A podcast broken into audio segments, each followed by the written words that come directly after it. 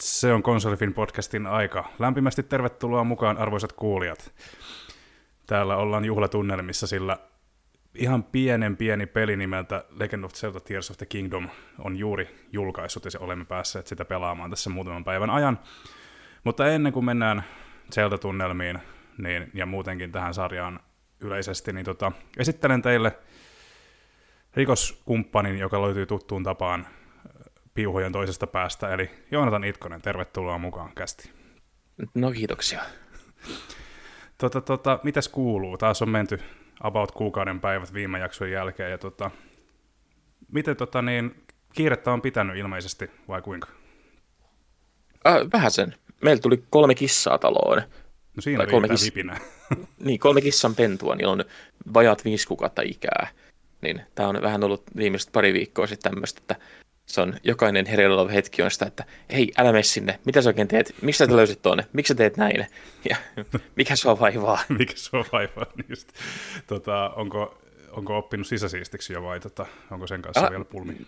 Ne oli ihan alussa asti, meillä ei ollut mitään ongelmia, ne oli niinku heti, heti kun siitä kun ne tuli meille, niin ne, tota, ne osasi käyttää, ne oli, ne oli tota, tuolta HESYltä niin, niin, pelastettuja niin, niin, rimpuloita, niin, mutta ne oli siellä oppinut jo täysin, että ei ollut mitään ongelmia sen suhteen. Uh, enemmänkin se on se, kun ne ei koskaan eläessään tuntenut mitään vaaraa, mm. tai ne, niillä ei ollut minkäänlaista niin kuin, tietoa, että mikä on itsesuojeluvaisto.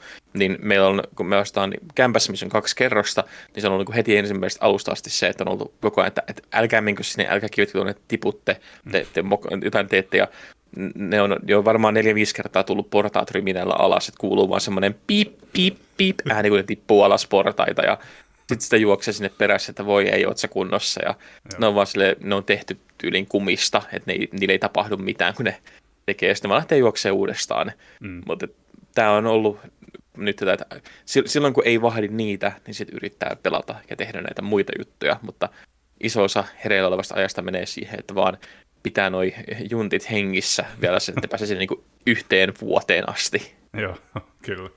Joo, kissathan tunnetusti tippuvat aina jaloilleen, ja tota, vaikka se siltä aina välttämättä tunnu tai näytä. Ja tota, niin, niin, hienoa kuulla, että siellä on tosiaan, tai no niin, varmasti se tuo mukavaa eloa huusholliin, kun noita elukoita siellä on, mutta tietysti siinä on oma, oma vaivansa kouluttamisessakin, että ei sen puoleen, mutta hieno kuulla, että on mennyt kumminkin päällisin puoliin ihan hyvin. Ja tota, joo, tässähän tämä, tosiaan tällä hetkellä eletään jännittäviä aikoja, jääkiekon maailmassa M M-kisat ovat käynnissä, vaikkakin kaikkiaan eivät totisesti kiinnosta, mutta kotikisat ovat herättäneet paljon mielenkiintoa myöskin ailahtelevien otteiden vuoksi, mutta ei mennä jääkiekkoon sen enempää. Tota, myöskin media, median saralla meillä tota niin, on tässä kevään varrella mun mielestä on tullut nyt enemmän elokuvia ainakin omaan makuun kuin tosi pitkää aikaa, että on tullut itsekin käytyä leffassa tässä paljon, ja tosiaan on, on tullut pelautua myöskin sitä ja tätä, ja, ja, ja pyöräharrastuskin pääsee kohta aluilleen, pääsen lauantaina hakemaan pyöräni takaisin tuolta jokuisen matkan päästä, niin, ja ajattelin polkea sen ihan kotiin asti, vaikka matkaa on se reilu parikymmentä kilometriä, niin toivottakaa onnea, olen todennäköisesti kästin julkaisuhetkellä juuri tätä projektia tekemässä. Öö, Joo, eipä siinä sen kummempaa. Tota, jakson pääaiheena, kuten ehkä alusta arvasitte, niin Zelda, Zelda ja vielä kerran Zelda.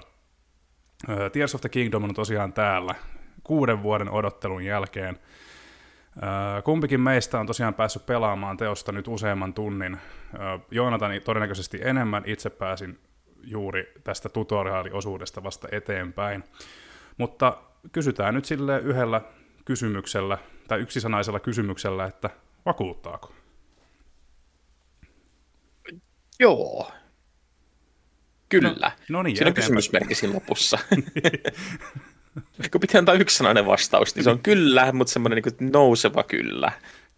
Joo, eli tavallaan niin kuin alkuinnostus on olemassa ja innostus on ilmeisesti ei ainakaan laantumaan päin. Ei, ei ole. Mä oletan, että varmaan sulla on vähän sama fiilis. On. On ehdottomasti kyllä. Mutta jatka ihmeessä ja kerro, miksi, miksi se vakuuttaa niin hyvin. No sitä, tässä on tämä, tämä niin, niin asterisk siellä niin sen kyllä, että ei ole laantumassa, mutta Eli siis tässä on, tämä on, on mun mielestä parempi kuin Breath of the Wild, mistä mä en pahemmin pitänyt. Mm. Ja tämä on, tämä on just tämä, mikä aiheuttaa kaikissa näissä Zelda-faneissa näppyjä. Eli kun sanoo, että ne ei tykkää tietystä Zeldasta, niin ollaan nähty jo, mitä netissäkin on tapahtunut nyt tämän julkaisun aikana, kun ollaan silloin pari vähemmän innostunutta arvostelua, niin porukka ottaa hirveät pultit niistä. Mm. Uh, mutta siis Breath of the Wildissa oli mun mielestä ihan hirveä kasa ongelmia, mitkä on niin ihan pelisuunnittelun kannalta ja sen toteutuksen kannalta. Mm. Niistä iso osa on korjattu Tearsiin, mitkä on tosi ilahduttavia. Siellä on niin kuin pieniä niin, niin, tämmöisiä uh, quality of life -parannuksia, että et tietyt asiat, jos niin löydät vaikka tuot niin, jonkun esinen tuolta niin, niin, jostakin niin arkusta tai vastaavasta, niin se ei automaattisesti vaan ilmoita, että voi ei, sulla ei ole tilaa inventaariossa, ja sitten sun pitää avata inventaarioa ja heittää pois ja mennä takaisin sinne arkulle ja tehdä se animaatio uudestaan, vaan nyt se antaa sun automaattisesti vaan heti muokata sun inventaariota. Ja, mm-hmm. uh, pieniä pieniä juttuja, niin kuin ihan niin kuin vähäisiäkin, että esimerkiksi sä hyppäät niin kuin seinää päin ja lähdet kiipeämään, niin se sun hyppy itsessään ei vie sulta jo iso osa sun staminasta pois. Mm, kyllä, tämänkin huomasin. Mutta että sitten samalla, niin, sit samalla me ollaan herran vuonna kaksituhattakaksikymmentäkolme ja Nintendo ei vieläkään anna kenenkään muokata noita nappeja, että mi, mi, mi, missä niin kuin sun, mitä sun napit tekee sun ohjaimessa. Ja kun nää, mä ymmärrän, että kun tämä on heidän tapa, miten he on aina tehneet pelinsä, ja Japanissa on eri tapa, miten ollaan totuttu niin, käyttämään kontrolleja, niin, mutta on tässä jumalauta välillä tosi raivostuttavan tyhmät kontrollit. Silleen, että niin, et hyppiminen ja juokseminen ja tuommoiset, niin, ne, ne, ne on eri puolilla ohjainta, ne napit, vaikka ne pitäisi olla vierekkäin. Mm. Ja just se, semmoiset asiat on vaan niin, edelleen niin, ihmetyttää, että miksi näin tehdään. Ja sitten se ikuinen, että kaikki, että kaikki aseet hajoaa, on edelleen mun mielestä yksi tyhmimpiä päätöksiä, mitä peleihin ikinä tuotiin. Ja että se on Zeldassa viety edelleen sinne äärimmäisyyksiin, että sun niin kuin jatkuvasti, jatkuvasti on hajoamassa kamaa ja sun pitää kantaa niin kymmentätuhatta eri asetta messissä. Hmm. Se, se, se on semmoinen, että mä luulen, että jos jossain vaiheessa tulee se fiilis, että ei halua pelaa enää, niin se johtuu ihan puhtaasti noista asioista. Ne on, ne on niin valtavan syvästi typeriä pelipäätöksiä, hmm. että niistä vaan ne, väli, ne on ainoa asia, mikä saattaa niin kuin hidastaa mun intoa. Mutta sitten tässä kaikki muu, eli kaikki tämä, että se, siinä on panostettu enemmän taas siihen, että sulla on, sulla on vapaus tehdä ja vapaus toteuttaa itseään. Ja mä oon itse nyt varmaan kaksitoista kolmetoista tuntia ehtinyt pistää tähän viimeisen viikon aikana, mikä on kuitenkin omalla aikataululla paljon, hmm. niin uh, se on... Se on hämmentävää, että mä en ole koskenut siihen päätarinaan ollenkaan. Mä oon, mä oon ihan puhtaasti vaan romunnut niin, niin, ja samoillut eri paikkoja ja tutkinut kaikki, mitä löytyy, ja löytänyt uusia pieniä seikkailuita. Ja mä muistan, että ihan kauan sitten aikanaan mä luin sen haastelun Shigeru Miyamoton kanssa, missä hän puhui, että Zelda lähti siitä innostuksesta ja halusi tehdä, tehdä peli, mikä tavoittaa sen fiiliksen, kun on nuori, ja kaikki tuntuu seikkailulta. Mm. Eli mitä on, mitä on seuraavan mäen takana, mitä on tuolla pusikossa, mitä on tuolla metässä. Ja tämä mun mielestä paremmin kuin Breath of the Wild onnistuu tavoittaa sen. Ja Joo. tässä mulla on ollut koko ajan semmoinen fiilis, että mä oon, mä oon päässyt lähemmäs jotain asiaa, ja sitten mä oon huomannut silmäkulmasta, että hei, tuolla on joku tommonen, ja äkkiä karttaa merkintä, ja sitten niin heti kun on löytänyt tämän yhden jutun, niin pitää lähteä se seuraava juttu etsimään. Mm. Kyllä, tota niin, tuossa on paljon hyviä pointteja. Mä voisin jatkaa tuosta sen verran, että jat, jatkaa tuosta niin kuin sillä, että ensinnäkin mm, tästähän Tears of the Kingdomista on nähty jo vähän nega- aika negatiivissävytteisiäkin arvosteluja tosiaan, ja tosiaan vieläpä semmoisten henkilöiden, on kiintoisaa lukea niitä semmoisilta henkilöitä, joille ei ole Zelda-sarjassa niin kuin historiaa aikaisemmin, ja tota, tavallaan tuossa asiassa ikään kuin huomaa sen, että tavallaan Zelda, Zeldaan tottuneiden, Zeldaan tottuneet ihmiset on ikään kuin hyväksyneet tietyt, tietyt jutut siinä sarjassa, mikä vaan toistuu osasta toiseen, mikä on joskus hyvä juttu, joskus taas ei. Se, niin kun, se tietynlainen tuttuus on mun mielestä niin kun yksi Zeldan isoimpia, sitä, se osa sitä Zeldan viehätysvoimaa, että se on niin kun, tavallaan siellä on tiettyjä tuttuja juttuja.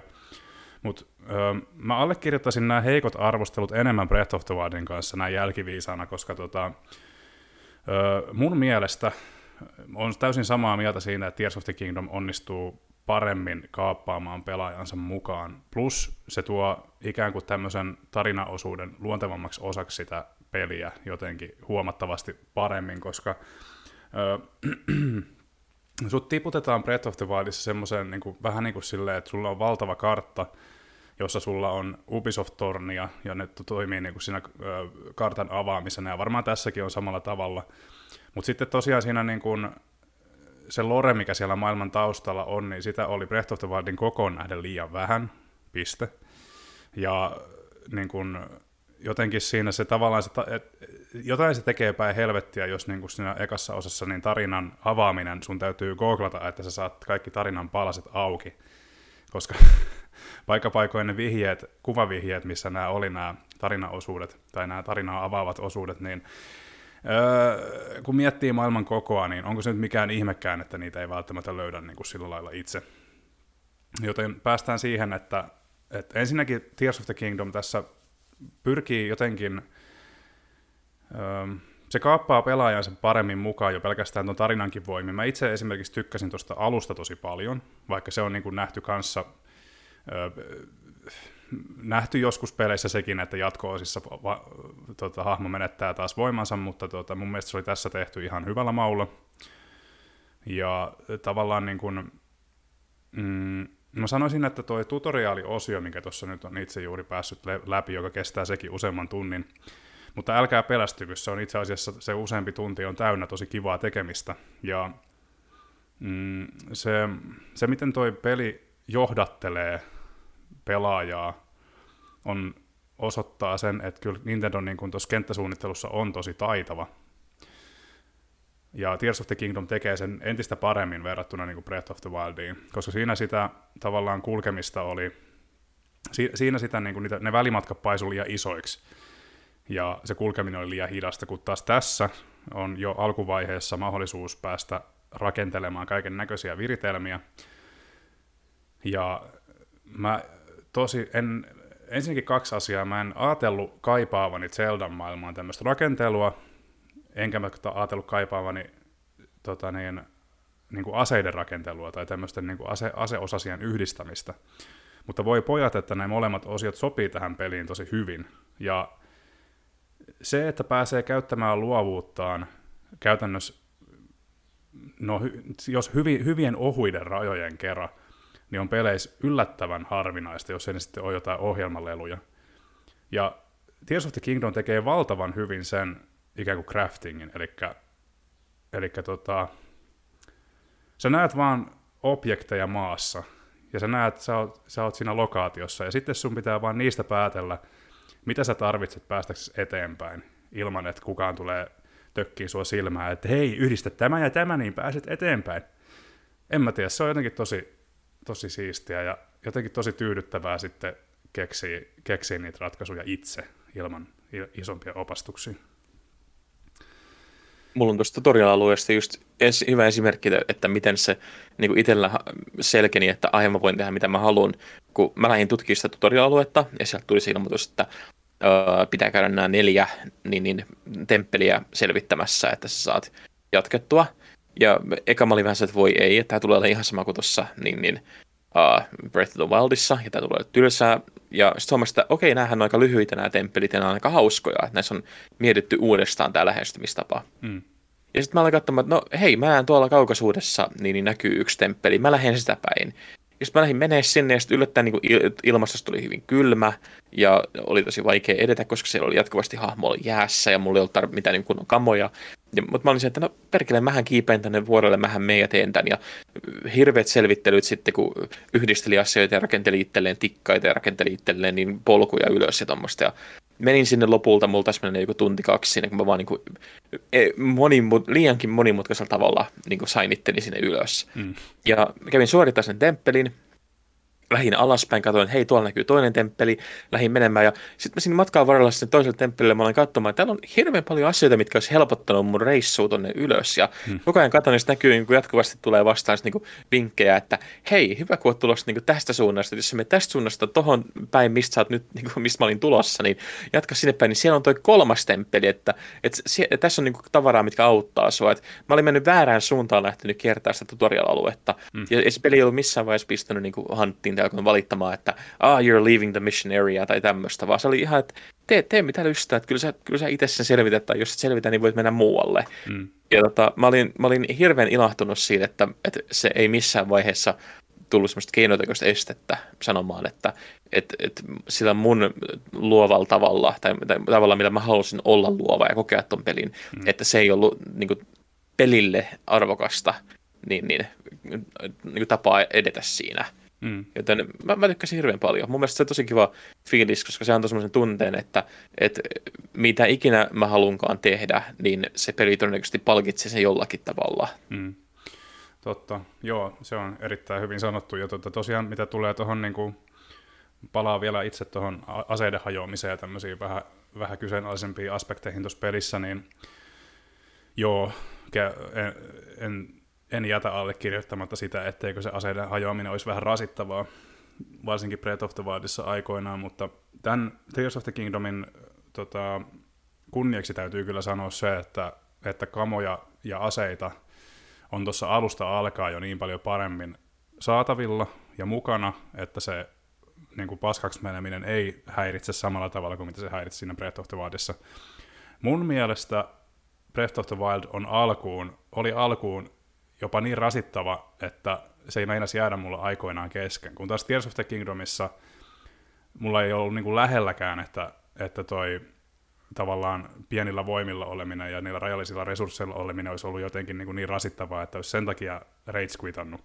Ei, vaan se on, se, Nintendo on oppinut läksynsä, läksynsä siitä ensimmäisestä ja tehnyt tästä alusta mun mielestä niin kuin helposti lähestyttävämmän niin kuin, hei, niin kuin selkeästi. Ja se oli myöskin niin kuin ilo huomata. Ja tota niin... niin toinen, mikä oli ilo huomata, niin oli se, että Tears of the Kingdomissa käytetään mun mielestä enemmän musiikkia ja paremmin, kun Breath of the Wildissa se oli liian, monesti li, jopa liian hiljainen peli. Joo, ehdottomasti samaa mieltä. Toi on hyvä, että toit ton esille. Mm, toi, joo, siis mä Zelda-peliin mun mielestä kuuluu musiikki, oli se sitten ambienssimaista tai niinku selkeitä melodioita. Mä oon siitäkin hyvin iloinen tosiaan, että sitä musiikkia on enemmän nyt tällä kertaa. Ja tässä on ehkä paremmin käytetty sitä, että mä luulen, että se iso juttu, mikä mua kanssa Breathissä häiritsi, niin, niin äh, oli tämä, että siinä ei ollut tunnistettavia melodioita, koska Joo. se oli, jälleen kerran puhutaan, että se oli, se oli maailma, maailmanlopun jälkeinen aika ja kaikki, niin kuin, että jopa musiikki itsessään oli niin kuin hajalla. Se oli mielenkiintoinen vaihtoehto, mutta kun sä pelaat niin kuin sata tuntia tyylistä peliä, niin se alkaa, alkaa kyllästyttää, että sulla ei ole mitään semmoista, mikä saisi... Niin kuin, äh, hyräilemään tai tuntee sellaista, että sulla jäisi mieleen tämmöinen yhdistys siihen hienoon musiikkiin, kun miettii jotain vanhojen Zeldojen upeita niin, niin, biisejä. Mm. Ja, ja tässä mä oon huomannut monta kertaa, että, että jopa niinku, ihan niinku pienissä hetkissä niin se, se pianomusiikki tai semmoinen, semmoinen tosi uh, minimalistinen musiikki, mikä taustalla pyörii, niin se kuitenkin on, on tuttuja musiikkeja. Ja mä, se saa mut arvostamaan Breath of the Wildin yrityksiä sen niin kuin maailman luomisessa vähän enemmän, koska nyt se alkaa tuntua siltä, että kun siinä maailma oli tuhoutunut, nyt selkeästi maailma alkaa olla parempaan päin, ihmiset mm. rakentaa uudestaan, kaupungit alkaa tulla takaisin, niin näkee, että se musiikki alkaa löytää niitä äh, samoja niin, niin uria, mitä sillä ennen oli. Mm. Niin tietenkin nythän yhdennystään nähdään, mitä tapahtuu sitten seuraavassa Zeldassa, jos kerran me jatketaan tätä samaa niin, niin avointa maailmaa niin, tai tätä samaa tyyliä, niin sitähän voidaan jo odottaa, että me saadaan niin kuin vielä enemmän semmoista mahtipontista musiikkia. Mm. Joo, kyllä. Joo, tuosta to, sivusitkin jo vähän tota, tota niin, niin, tulevaisuutta, mutta tosiaan, öö, mitäs muuta? Öö, palataan vielä hetkeksi tähän, eli tosiaan kumpikaan meistä nyt ei ole missään nimessä tätä ehtinyt läpi asti pelata. Keskimäärin tällä hetkellä How, How Long to Beatissä näyttää, että keskimäärin ihmisillä menisi semmoinen viisikymmentä tuntia läpäisemiseen, mutta todennäköisesti siinä tulee menemään paljon enemmän aikaa, koska sitä tutkittavaa on vaan niin valtavasti. Täytyy kumminkin muistaa, että, että sen nykyisen hyrulen lisäksi äh, tässä on sekä alamaailma että taivasmaailma, joka expandää, tai niin kuin laajentaa sitä tavallaan laaj- maailmaa entisestään. Mm, yksi yleisimmistä syytöksistä, kun kerran olet pidemmällä kuin minä, niin täytyy vielä tämä ottaa esiin. Eli yksi yleisimmistä syytöksistä on se, että Tears of the Kingdom on seitsemänkymmenen euron D L C Breath of the Wildille, koska siinä on käytännössä sama kartta. Allekirjoitatko tämän vai tuntuuko tämä oikeasti täyspainoiselta jatko-osalta? Äh, siis mä en ainoastaan ole täysin eri mieltä, mutta mulla on sellainen fiilis, että ne tyypit, jotka tuommoista niin, niin toistelee on tyyppejä, jotka ei tiedä mitään pelikehittämisestä tai ylipäätänsä niin kuin pelien tekemisestä. Mm. Että hän on siis niin, niin, niin täysin omillaan seisova jatko-osa ja niin omillaan seisova niin kuin täysjulkaisu. Että miettii, että, että, että edelleenkin seitsemänkymmentä euroa on naurettava hinta pelistä, niistä ei pitäisi olla pyytää niin, sellaisia hintoja. Mutta miettii, että jos jostakin pelistä maksaisi sen niin, niin, täyden hinnan, niin tästä, koska mm. mä, mä tunnen henkilökohtaisesti monia tyyppejä, jotka on pelanneet jo Breath of the Wildia, niin, niin sen, jatku, sen viisi kuusi vuotta, mitä sen julkaisusta on, mm. niin on pelanneet sen niin kuin joka päivä sen viisi vuotta. Niin si, siinä kohtaa voi alkaa uskoa jo, että sä oot saanut niin kuin rahasarvosta viihdettä. Mutta et miettii, että vertaa vaikka tähän viime kuussa tulleeseen Redfalliin, mm. mikä maksoi seitsemänkymmentä se perusversio, niin on, se, se on ihan eri maailmoista puhutaan. Tämä on niinku, Tears of the Kingdom osoittaa niinku semmoista täydellistä niinku riamua, mitä pelin suunnittelussa voi olla ja mitä, mm. mitä peleistä voi saada irti vielä. Jep. Ja ei, tämä on ihan siis... Tämähän ihan näkee jokaisesta pienestä kohdasta, miten paljon sinne on pistetty rakkautta, mm. että se ei, ei ole vaan otettu copy-pastella mitään vanhaa. Joo. Mä, to, tosiaan tutoriaali, tutoriaalihan tässä Tears of the Kingdomissa on myöskin niin kuin täysin erilainen, mitä se oli siinä Breath of the Wildissa, niin tuota sen perusteella niin on lähdetty kyllä niin kuin todellakin jatko-osan urille, eikä silleen, että tämä olisi niin kuin yksi pilkku viisi osa. Ei todellakaan, että tuota... Samaan aikaan, kun tämä tuntuu tutulta, niin musta tuntuu, että hän on tuotu, niin kuin, en mä tiedä, jotenkin tosi monella osa-alueella tämä tuntuu vaan niin paljon kivemmalta ja luontevammalta pelata, että, että, tota, että mykistävää, miten hyvää jälkeä Nintendo on tässä tehnyt. Oikeastaan negatiivisia aspekteja omien, omiesi tota, lisäksi, niin tota, mulla, on, mulla ei oikeastaan nyt tällä hetkellä, tällä hetkellä niin... Oikeastaan kuin se, että tavallaan taistelu, taistelu voi olla aika yksinkertaista ja mekaanista välillä, mutta toisaalta taisteluun saa ö, tota, uusia, uusia kivoja elementtejä sitä mukaan, mitä rohkeammin yhdistelee erilaisia aseita ja mitä enemmän yhdistelee erilaisia niin kuin, vaikka tulikukkia tai jotain tämmöisiä, en nyt muista englanninkielistä nimeä, mutta siis just, että näitä esimerkiksi nuolia voi yhdistellä tämmöisiin, niin kuin, mitä helvettejä ne oli, tämmöisiä kumminkin tulee syttyviä, tota, ku, sanotaan nyt vaikka siemeniä sitten, niin sä ammut sen nuolen, sitä, niin kuin sen siemenen kanssa se nuoli syttyy tuleen ja tota, niin, sillä pystyy niin kuin, pystyy niinku tavallaan laajentamaan sitä aseen kantamaa ja tota, nuolten niinku ominaisuuksia pystyy laajentamaan tuommoisella tavallaan aika yksinkertaisilla kikoilla. Ja niinku, joo, ehkä se mitä me yritän hakea niin on se, että tosiaan että vaikka se taistelu on pysynyt tavallaan aika samantyyppisenä, niin siinäkin kannattaa käyttää mielikuvitusta sanoisin. Joo, ehdottomasti. Ja siis se, että se jopa silloin, kun se ei välttämättä onnistu se yhdistelmä, niin se peli silti tekee siitä niin, niin hauskan kokemuksen. Mm, kyllä. Ja tietysti päästään nyt sitten tähän ikuisuusnarina-aiheeseen Switchillä, eli grafiikkaan. Tota, öö, tämähän muistuttaa hyvin paljon edeltäjänsä graafisesti.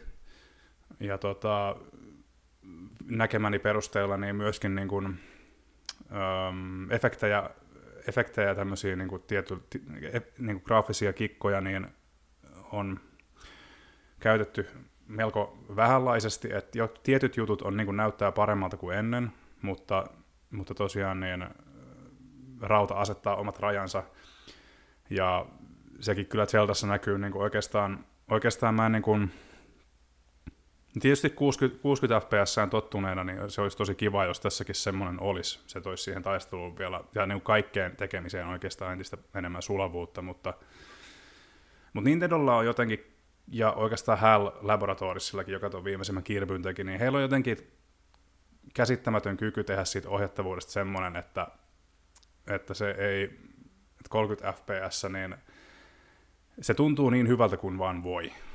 Et jotenkin animaatiot ja kaikki te, kun tehdään sen mukaan, niin ei, siinä, siinä ei tule mulla semmoista tunnetta, että tämä olisi jotenkin erityisen jotenkin nihkeä ja nahkea ja pätkivä. mikä on hämmentävä, hämmentävää, koska jos sä vaihdat niin kuin tehokonsoleilla quality modeen suoraan kuudestakymmenestä niin kolmeenkymmeneen, niin se ero on semmoinen, että tekee mieli saman tien siirtyä takaisin. En mä oikein osaa selittää, mistä se johtuu. Ja tää nyt ei ole semmoista niin kuin fanipoikapuhetta, vaan jotenkin, kun sä sen pelit otat, avaat ensimmäistä kertaa ja se, miten se on rakennettu tosiaan ja se, miten se pyörii, niin se silti tuntuu niin kuin, se, se, se tuntuu niin kuin siltä, että, että sitä on hyvin hy, niin kuin tyydyttävä pelat. En mä oikein, sen paremmin en osaa sitä niin kuin selittää, mutta niin kuin, Kirbyssä oli ihan sama homma. Et joo, se voi tuntua ehkä vähän hidastempoisemmalta, mutta ei siinä niinku, ei tunnu viivettä eikä ole mitään semmoisia ongelmia. Et kyllä se Nintendo osaa ottaa raudastansa kaikki irti kyllä. Ja päästään nyt vielä siihen F P S-asiaan nopeasti, niin tosiaan ihmiset, jotka on ollut huolissaan siitä, että pätkiikö tämä yhtä paljon kuin aikaisempi osa, osa niin tota, ö, tiettyjen, tiet, tiettyjä voimia käy, käytettäessä, sanotaanko näin, niin saattaa olla, että vähän dippailee, mutta näissä dippailun dippailuissakaan ei ole semmoista, niin kontrolleissa ei ole viivettä. Eli ikään kuin ne olisi, raudan rajat on tiedostettu, että tämä saattaa vähän kyykyttää rautaa, mutta mut ollaan menty se niin sujuvuus edellä siinä mielessä, että sitä viivettä ei tule kontrolleihin, mikä sekin varmasti on ihan uroteko tuolla raudalla. Joo, siis toi, että toi edelleenkin puhutaan Switchistä, mikä on kuusi vuotta vanha konsoli, kohta seitsemän vuotta vanha konsoli, mm. ja joka oli silloin jo tullessaan niin selkeästi heikoin konsoli, mitä markkinoilta löytyy. Kyllä. Ja se, että tämä pystyy pyörittämään, ne, tämähän oli joku löytänyt, että tämä koko peli on pienempi kuin yksi päivitys uh, Call of Dutyssä.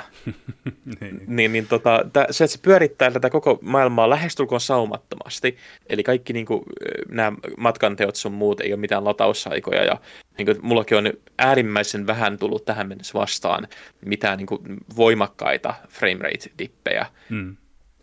Ja okei, okay, mä, mä itse olen paljon puhunut siitä, että, että kuusikymmentä freimiä pitäisi olla se standardi, varsinkin kun puhutaan näistä isoista triple A-julkaisuista, mm. mutta Zelda, mä luulen, että se Zeldassa toimii hyvin sen takia, että koska ne animaatiot on tosi karikatyyrimäisiä, mm. eli se, se, sulle ei ole semmoista tarvetta hakea sitä niin, niin, uh, realismia siitä, että sulla ei tule sitä uncanny valley-fiilistä, mm. että sä olet katsoa, että hei, tätä, että nyt tämä jätkä näyttää oudon hitaalta, tai ei ole sitä typerää perseilyä, että mä yritän saada elokuvan, tämä näyttävän elokuvamaiselta tämän pelin, mm. mikä ei koskaan toimi.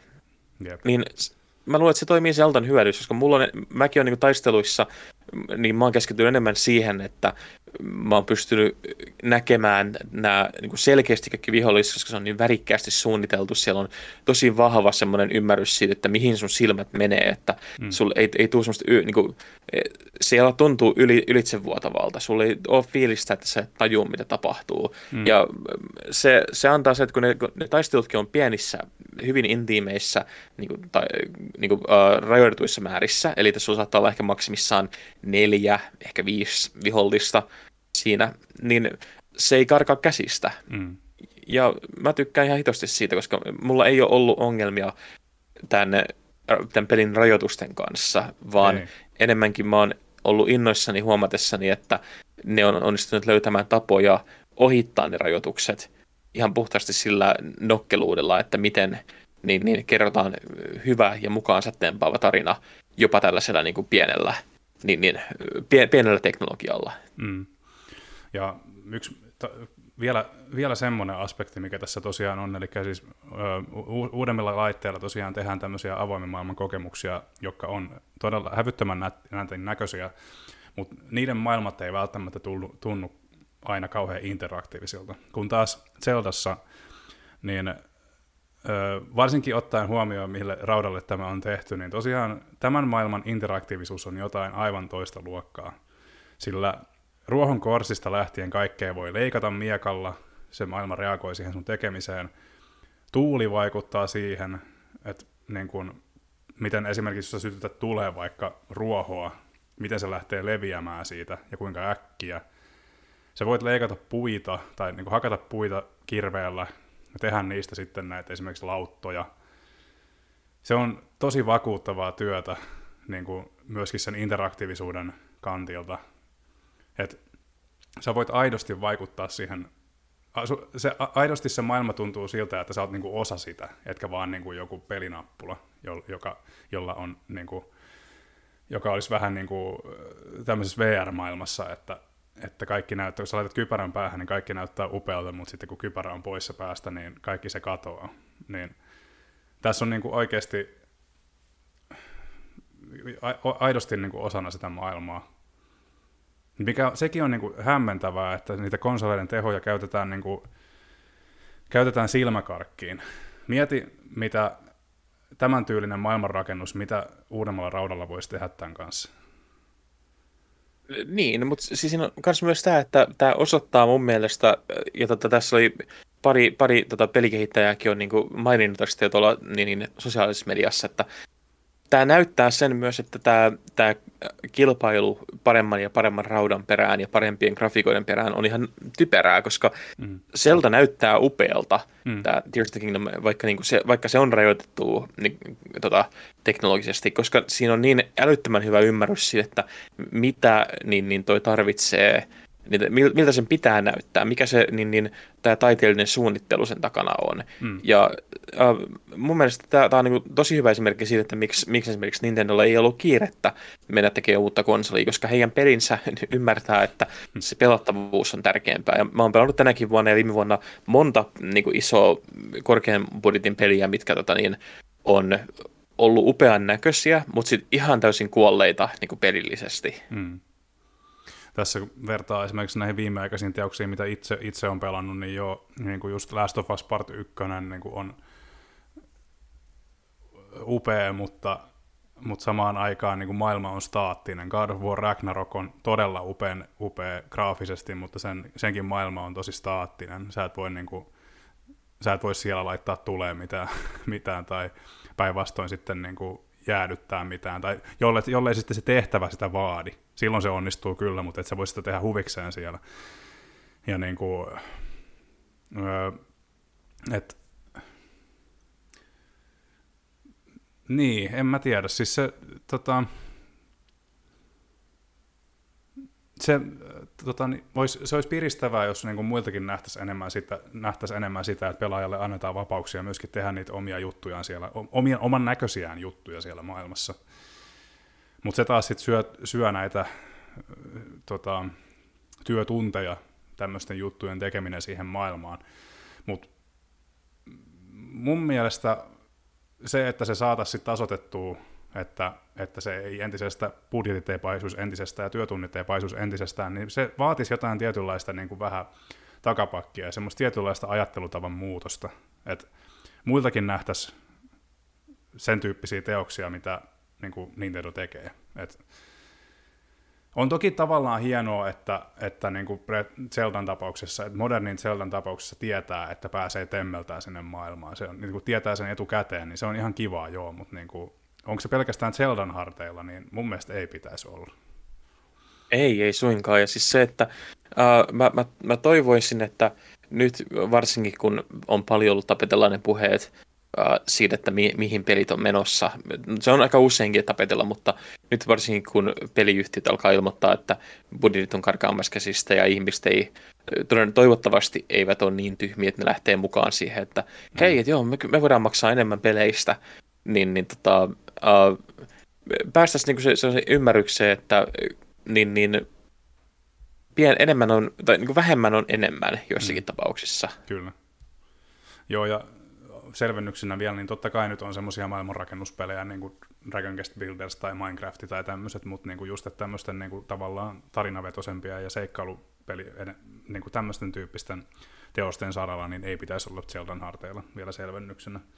Mm. Mutta joo, tosiaan mm, toi pelien hinnoittelu on tosi kaksiteräinen, tai niin kuin en mä tiedä, onko se edes kaksiteräinen miekka, se on enemmän yksiteräinen miekka, mutta siis just, että et siinä on se tavallaan se aspekti, että on kyllä valmis tukemaan tuotetta sillä hinnalla, mitä sitä pyydetään, jos se on laadukas. Mutta just, että kellään ei ole ko- ke- ke- jos pe- ihmiset ostaisi pelkästään uutena näitä, niin kellään ei ole kohta varaa pelata. Ja jos, tää tästä vielä, niin jos nää tästä vielä nämä peliä hinnat niin kasvaa kauheasti, niin, niin tota, voi olla, että jonkinlainen kupla puhkee kanssa pelialalla, jolloin mennään sitten siihen, että aletaan tekemään sitten vähän hillitymän kokoisia kokonaisuuksia, koska ei ole varaa muuhun. Mm.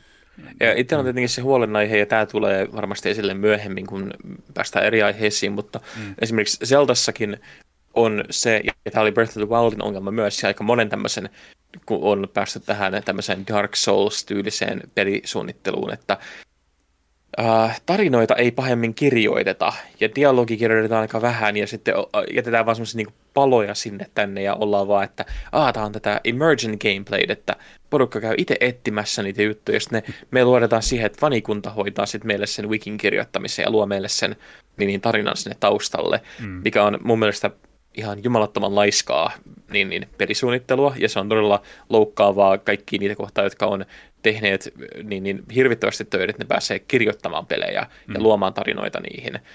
Uh, mun mielestä Tears of the Kingdom on parempi kuin Breath of the Wild tällä saralla. Tässä oikeasti tuntuu olevan tarinaa, tässä oikeasti kunnolla ihan niin kuin välianimaatioitakin, mitkä kertoo tarinaa eteenpäin, ja mm. tässä selkeästi on hyvä narratiivi, niin kuin, joka tukee sitä juttua, mutta mm.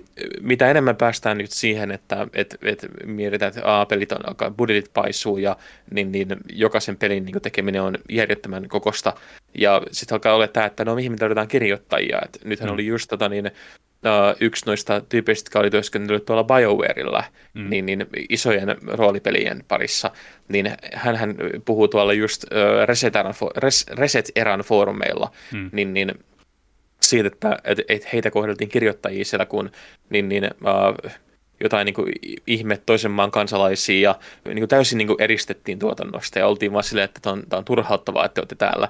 Ja hän oli tekemässä roolipeliä, niin. mikä siis elää kirjoittamisesta. Niin, kyllä. Niin tämä on se mun huolenaihe kanssa, kun mietitään, että et Zelda edustaa niinku tosi paljon asioita, mitä pelialan pitäisi tehdä, pitäisi ottaa oppia, mm. mutta niinku, nyt kun me ollaan tässä, niin, niin tä, aina kun päästään tähän tilanteeseen, että pelialan pitäisi oppia jotain, niin se on ollut väistämätöntä, että ne on aina oppinut ne väärät asiat. Niin. Ja mulla on semmoinen pelko, että nyt me aletaan näkemään, kun nämä molemmat Breath of the Wildit on olleet massiivisia menestyksiä. Oliko se eilen just ilmoitettiin, että Tears of the Kingdom on myynyt kaksikymmentä miljoonaa kappaletta kolmessa päivässä. Ja se on niinku menestyneimpiä Nintendo-julkaisuita Jenkeissä ikinä, että niinku jopa Tetris on jäänyt jalkoihin. Niin mä pelkään, että sit se oppi, mikä siitä tulee, on se, että kunhan me tehdään vaan mahdollisimman iso avoin maailma ja laitetaan sinne vaan tämmöisiä random, niin, niin, tota, random tekemistä paljon ja sitä rakentelua lisää, hmm. niin uh, se riittää. Mutta kun se ei ole se, mikä Zeldassa vetoaa, se ei, vaikka se on hieno asia, vaikka se on mahtavaa, että sitä on, niin hmm. mä en haluaisi nähdä nyt yllättäen toistakymmentä sellaista samanlaista peliä, missä on vaan se, että menee ja rakenna, mutta sulla ei oikeasti mitään suuntaa tai niin, mitään juonta. Hmm.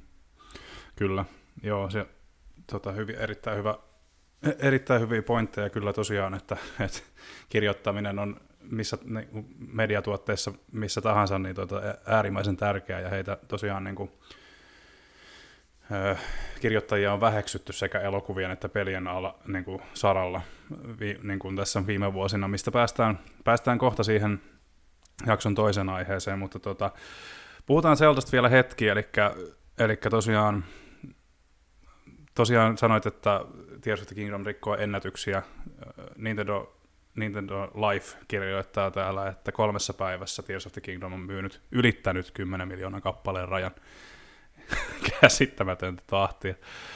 Ja tota, ei se yllätys ole. Kyllä se niinku, tota, oli odotettavissa, että kelpaa kansalle, mutta tota, että ihan näin, näin, näin nopeasti, niin tota, se, oli, se oli kova juttu.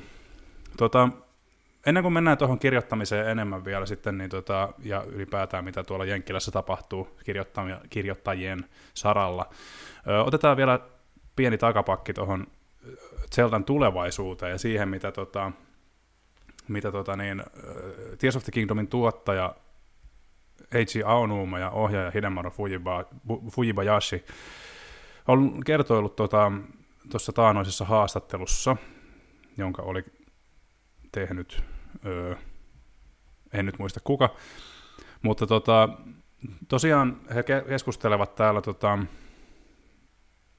mm, keskustelevat täällä, että aikoinaan Ocarina of Time loi formaatin, mitä seuraavat Zelda-pelit seurasivat myös, ja niin iso menestys kuin Ocarina of Time oli, niin se tosiaan rajoitti myöskin tulevien Zelda-pelien tota, tekoa siinä määrin, että ne tai pitivät olla niin kuin tietyn kaavan mukaisia. Ja tota, nähtävästi nyt, kun pohdimme sitä, että onko kaikki tulevat Zelda-pelit tämän, näin massiivisia, niin äh, Aonuma ja Fujibayashi kertoi haastattelussa mielenkiintoiseen tapaan näin, että Breath of the Wild tarjosi uudenlaisen vapauden pelata ja tutkia maailmaa, on täysin reilua sanoa, että se on se uusi formaatti, jota seuraamme tästä eteenpäin. Äh, Fujibayashi myös muistuttaa, että Zeldan perusolemus on seikkailussa. Tota, mm, en täysin kaihda tätä lähtökohtaa tai tätä niin kuin heidän, heidän tota, ö, aatteita tässä, mutta itse olisin kyllä sitä mieltä, että myös pienemmille ja tarinavetoisemmille Zelda-seikkailulle olisi jatkossakin tilaa, niin hyvä kuin Tears of the Kingdom onkin, koska palasin tässä, niin kuin viime jaksossa oli puhetta, niin tosiaan Legend of Zelda Minish Capiin, ja se on oikeasti tosi hyvä kaksi D-Zelda.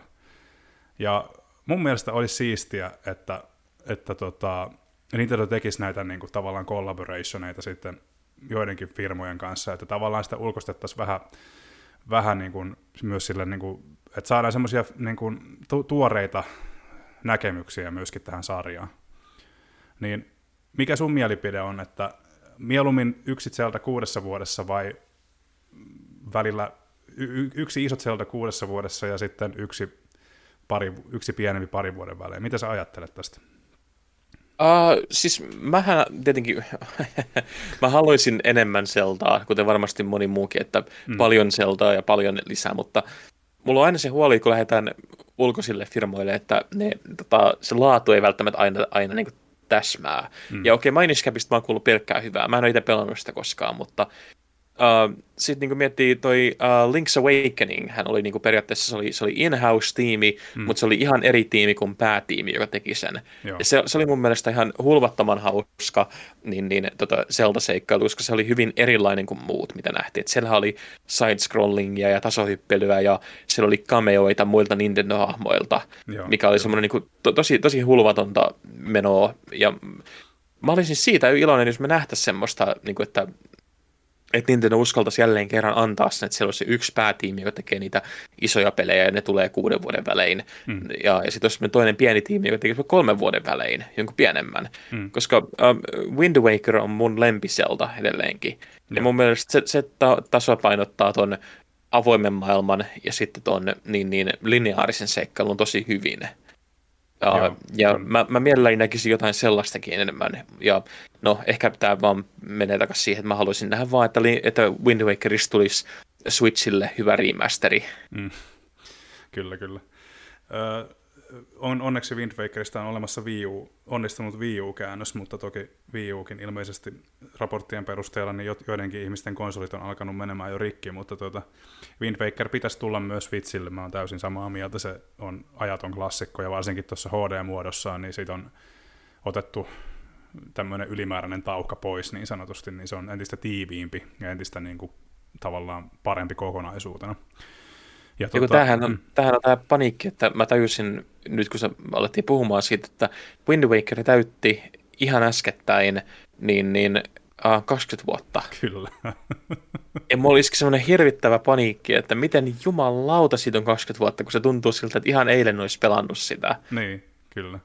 Se on ihan, näitä tulee näitä havahtumisia välillä. Että mä en ole mitään. Mä tunnen itteni nyt niin vanhaksi ja raihnaseksi, vaikka, vaikka siis oli ihan pentu siis silloin, kun pelasi sitä, mutta niin, silti niin tunt, se olo, että, että mihin se niin kaksikymmentä vuotta meni mm. Et, ja miten se meni näin nopeasti. Niinpä, kyllä, kyllä. Mutta tota, että päästään tästä järkytyksestä, niin keskitytään tähän tota Zeldan tulevaisuuteen, niin tota, Öö, toski, toki mäkin tiedostan sen, että mä halusin vaan palata noihin kollaboraatioihin vielä. Et to, toki mäkin tiedostan sen, että et ne onnistuu harvoin niin hyvin kuin Minish Cap ja Capcom ja Nintendo. Ja kuten ollaan nähty, niin Triforce Heroes ei ollut kauhean mairitteleva. Metroidin maailmassa on muuan Metroid Prime Federation Force, jota kaikki inhosia syystä. Öö, näitä, näitä on, että tota, näitä kollab- ja sitten tietysti Metroid Other M, josta myöskin ihmiset on montaa mieltä, Tecmon ja Koei Tecmon ja Nintendon tota, yhteistyö ylpeänä esittää. Toki Koei Tecmo palasi sitten tekemään vielä äh, tota, tätä Hyrule Warriorsia, mikä, mikä osoittaa, että ei nyt täysin niitä, niitä itse täysin inhonnut tätä Adorm, mutta tota, äh, joo, sanotaan näin, että joo, jos me päästään yhteisymmärrykseen niin kuin tästä siinä, mielessä, siinä määrin, että tosiaan yksi iso kuudessa, kuudessa vuodessa ja yksi pienempi kerran kolmeen vuoteen, niin mun mielestä se, eihän se ole liikaa vaadittu. Mä, mä voisin ihan täysin niin kuin allekirjoittaa tämän kyllä. Niin, Nintendo. Eli niin. Kun kuuntelitte, kuuntelitte siellä, niin tota, nyt, nyt get on it. Jos, siellä, jos langan toisessa päässä on Perksalan ihmisiä, niin laittakaa nyt ihmeessä viestiä eteenpäin. Miyamoto-san siellä istuu ja kuuntelee ja kyselee, että mitä nämä sanoo nämä tyypit. Kyllä. Maailma kaipaa lisää Zeldaa, piste. Siihen on hyvä lopettaa mun mielestä. Tota, mennään, mennään tosiaan, kun oli tuossa sivusitkin vähän jo tuota kirjoittamisen aihetta, niin, niin mennään, mennään vähintään yhtä tärkeään asiaan, eli kirjo, kirjoittajien oikeuksiin media-alalla. Eli tosiaan toi Writers Guild of America, eli tota niin... Kirjo, siis kirjoittajien tota, yht, tämä liitto Jenkeissä aloitti lakon toinen viidettä kuluvaa vuotta, niin tosiaan Joonatan, kun on tuolla elokuvamaailmassa pyörinyt ja tehnyt juttuja harva se päivä, niin sulla on enemmän tietoa tästä kirjoittajien lakosta, eli kerros vähän, että missä mennään tällä hetkellä tuolla Amerikan puolella ja miten se vaikuttaa ö, tuleviin sarjoihin ja elokuviin. Äh, niin siis, eli kirjoittajien lakkohan on nyt, tämä on nyt toinen noin äh, kahdentoista vuoden, voisiko, eiku viidentoista vuoden sisään. Ja tämä on ongelma, ja isokin ongelma siinä, että kun ilman kirjoittajia ei ole mitään elokuvia tai sarjoja tai mitään. Mm, kyllä. Ilman käsistä on vähän vaikea lähteä tekemään tämmöisiä, ellei se tee reality-tvtä. Niin. Ja niissäkin tarvitaan yleensä kirjoittajia, koska ne on kirjoitettuja ohjelmiakin nekin valtaosin. Halusitte tai ette. Niin, mutta että, tällä hetkellä ongelmahan on se, että viimeisen kymmenen vuoden aikana me ollaan siirrytty perinteisestä niin, niin, tuotannosta ja perinteisestä julkaisumallista lähestulkoon täysin digitaaliseen ja täysin suoratoisto niin, malliin. Eli, ja silloin kymmenen vuotta sitten, niin tietenkin ei ole tätä podcastia, mutta kymmenen vuotta sitten minä sanoin, että tämä tulee johtaa tähän, että, että kirjoittajille ei makseta mitään ja kaikki muuttuu tämmöiseksi äh, suoratoistoversioksi kaapelikanavista. Eli tulee olemaan hirvittävät määrät, kaikilla on hirveä hajonta, mitä ne saa esittää. Me ei saada yhteenkään paikkaan kaikkia sarjoja, vaan ne sarjat jaetaan jaksojen ja kausien mukaan eri, eri esittäjille, koska joku on omistanut jossain vaiheessa ne toistot. Mm. Mutta... Nyt kirjoittajat on pyytäneet niin, niin täysin niin kuin normaaleja, täysin niin kuin tämmöisiä minimaalisia parannuksia heidän sopimuksiinsa. Äh, tähän kuuluu muun muassa se, että esimerkiksi niin kuin, äh, showrunnereille tai ne, jotka niin kuin tekee, pyörittää näitä sarjoja ja kirjoittajille, että saataisiin niin kuin viidestä tai kuuteen prosenttiin niin, niin nousu niin kuin tässä äh, palkkioissa, mitkä tulee näistä äh, residuaaleista, eli niistä, mitkä tulee siitä, kun sarjaa esitetään sen julkaisun jälkeen. Et miettii, että suoratoistoon laitetaan vaikka uusi kausi Stranger Thingsia, mm. niin se, että joka kerta, kun sitä katsotaan, niin samalla tavalla kuin Spotifyssa, niin tietty määrä katsomiskertoja tarkoittaa, että siitä tulee tietty määrä palkkioita sitten myös niille tekijöille vuosienkin jälkeen.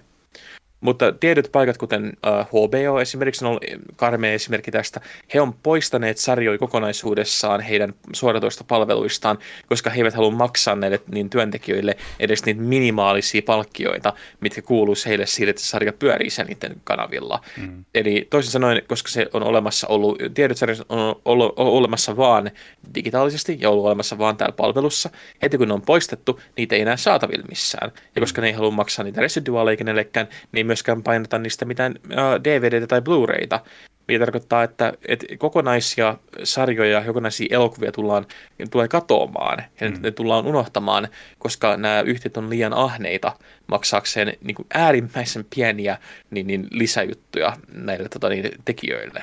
Mm.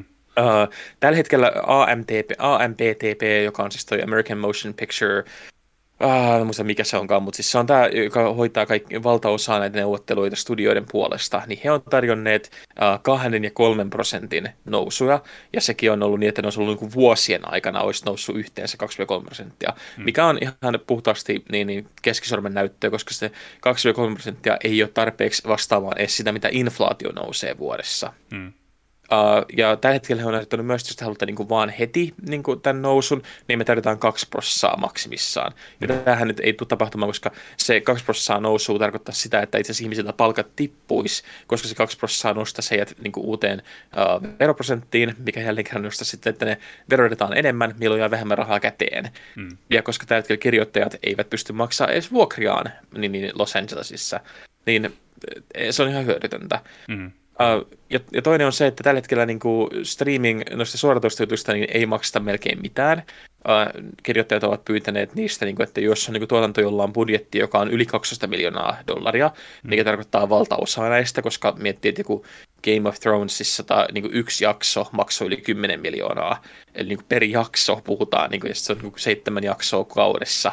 Mm. Niin, niin, t- t- nämä, on, nämä on kalliit tuotantoja, niin ne on pyytänyt niistä niin, niin, tota, uh, semmoisista sarjoista niin kuin saisi näyttää sen saman niin, niin palkkion ja residuaalin kuin mitä esimerkiksi niin kuin teatterijulkoista saa. Mm. Mikä ei edelleenkään tarkoita sitä, että ne saisi niin kuin järjettömiä summia, että puhutaan vaan siitä, että siitä saisi niin kuin semmoisen elinkelpoisen palkan, koska tuommoisen suoratoisto-shown niin kirjoittaminen ja työskentely, vaikka se tekisi vain yhden jakson, se on saman verran duunia kuin yhden elokuvan tekeminen, joo, koska ne on niin isoja tuotantoja nykyään. Uh, näissä niin, niin noi teatterit on vaan sanonut suoraan, tai nämä studiot on sanonut suoraan, että ei kiinnosta, että lähtekää menee. Ja itse asiassa kaikki nämä pyynnöt, mikä tästä jälkeenpäin tulee, eli minimipalkat suoratoistosta, viikkopalkat suoratoistotyötönnoista, tai se, että uh, tällaisten minimum roomien tai miniroomien niin kuin käyttö olisi kiellettyä. Uh, ja miniroom nopeasti kertona on siis se, että se on uh, käytetään vähäisintä väärää kirjoittajia, mitä on mahdollista, mm. niin kuin suunnittelemaan se koko tuotantokausi. Ja sen jälkeen niin, että yksi kirjoittaja saattaa kirjoittaa vaikka useamman jakson niin kuin päällekkäin, ja sitten saatetaan niin kuin tuoda freelance-keikkatyönä jotain muita kirjoittajia tekemään sinne korjauksia, mutta niille keikkatyöläisille maksetaan sitten semmoinen minimituntipalkka, mm. eikä mitään niin kuin palkkioita sen jälkeen, mikä tarkoittaa periaatteessa, että käytetään niin kuin, niin, niin, tämmöistä keikkatyöläistä sellaisen duuniin, mistä ennen maksettiin oikeita palkkaa. Joo. Ja studiothan on sanonut, että ei missään nimessä, ja nythän itse asiassa äh, ainakin Paramount ja Universal on molemmat yrittäneet katsoa mahdollisuuksia siihen, että käytetään niin, niin chat-G P T:n tyylistä A I:tä kirjoittamaan nämä niin, niin pohjat ja sen jälkeen palkkaamaan freelance-tyyppejä korjaamaan sen A I:n tuottamat tekstit. Ja niille maksettaisiin vaan niin kuin sitten se korjauspalkkio eikä mitään muuta. Mm. Että tämä, ja tämä koko juttu vaikuttaa siihen, että tämä, tämä, on, niin kuin, tämä on taidetta, tämä on kulttuuri, tämä on sitä, mitä me ihmiset katsoo, mikä on kuitenkin massiivinen niin, niin, äh, ala ja viimeksi, kun tämä tapahtui kaksituhattaseitsemän, niin meiltä meni monta upeata sarjaa, meni täysin niin kuin kaatopaikalle mm. hetkessä, koska ei ollut kirjoittajia, niitä ei pystytty enää samaan loppuun. Nyt ei, moni iso sarja on mennyt jäähyyn täysin, että monta ei pystytä jatkaa, koska heillä ei ole tyyppejä, jotka voisivat työskennellä tämän parissa.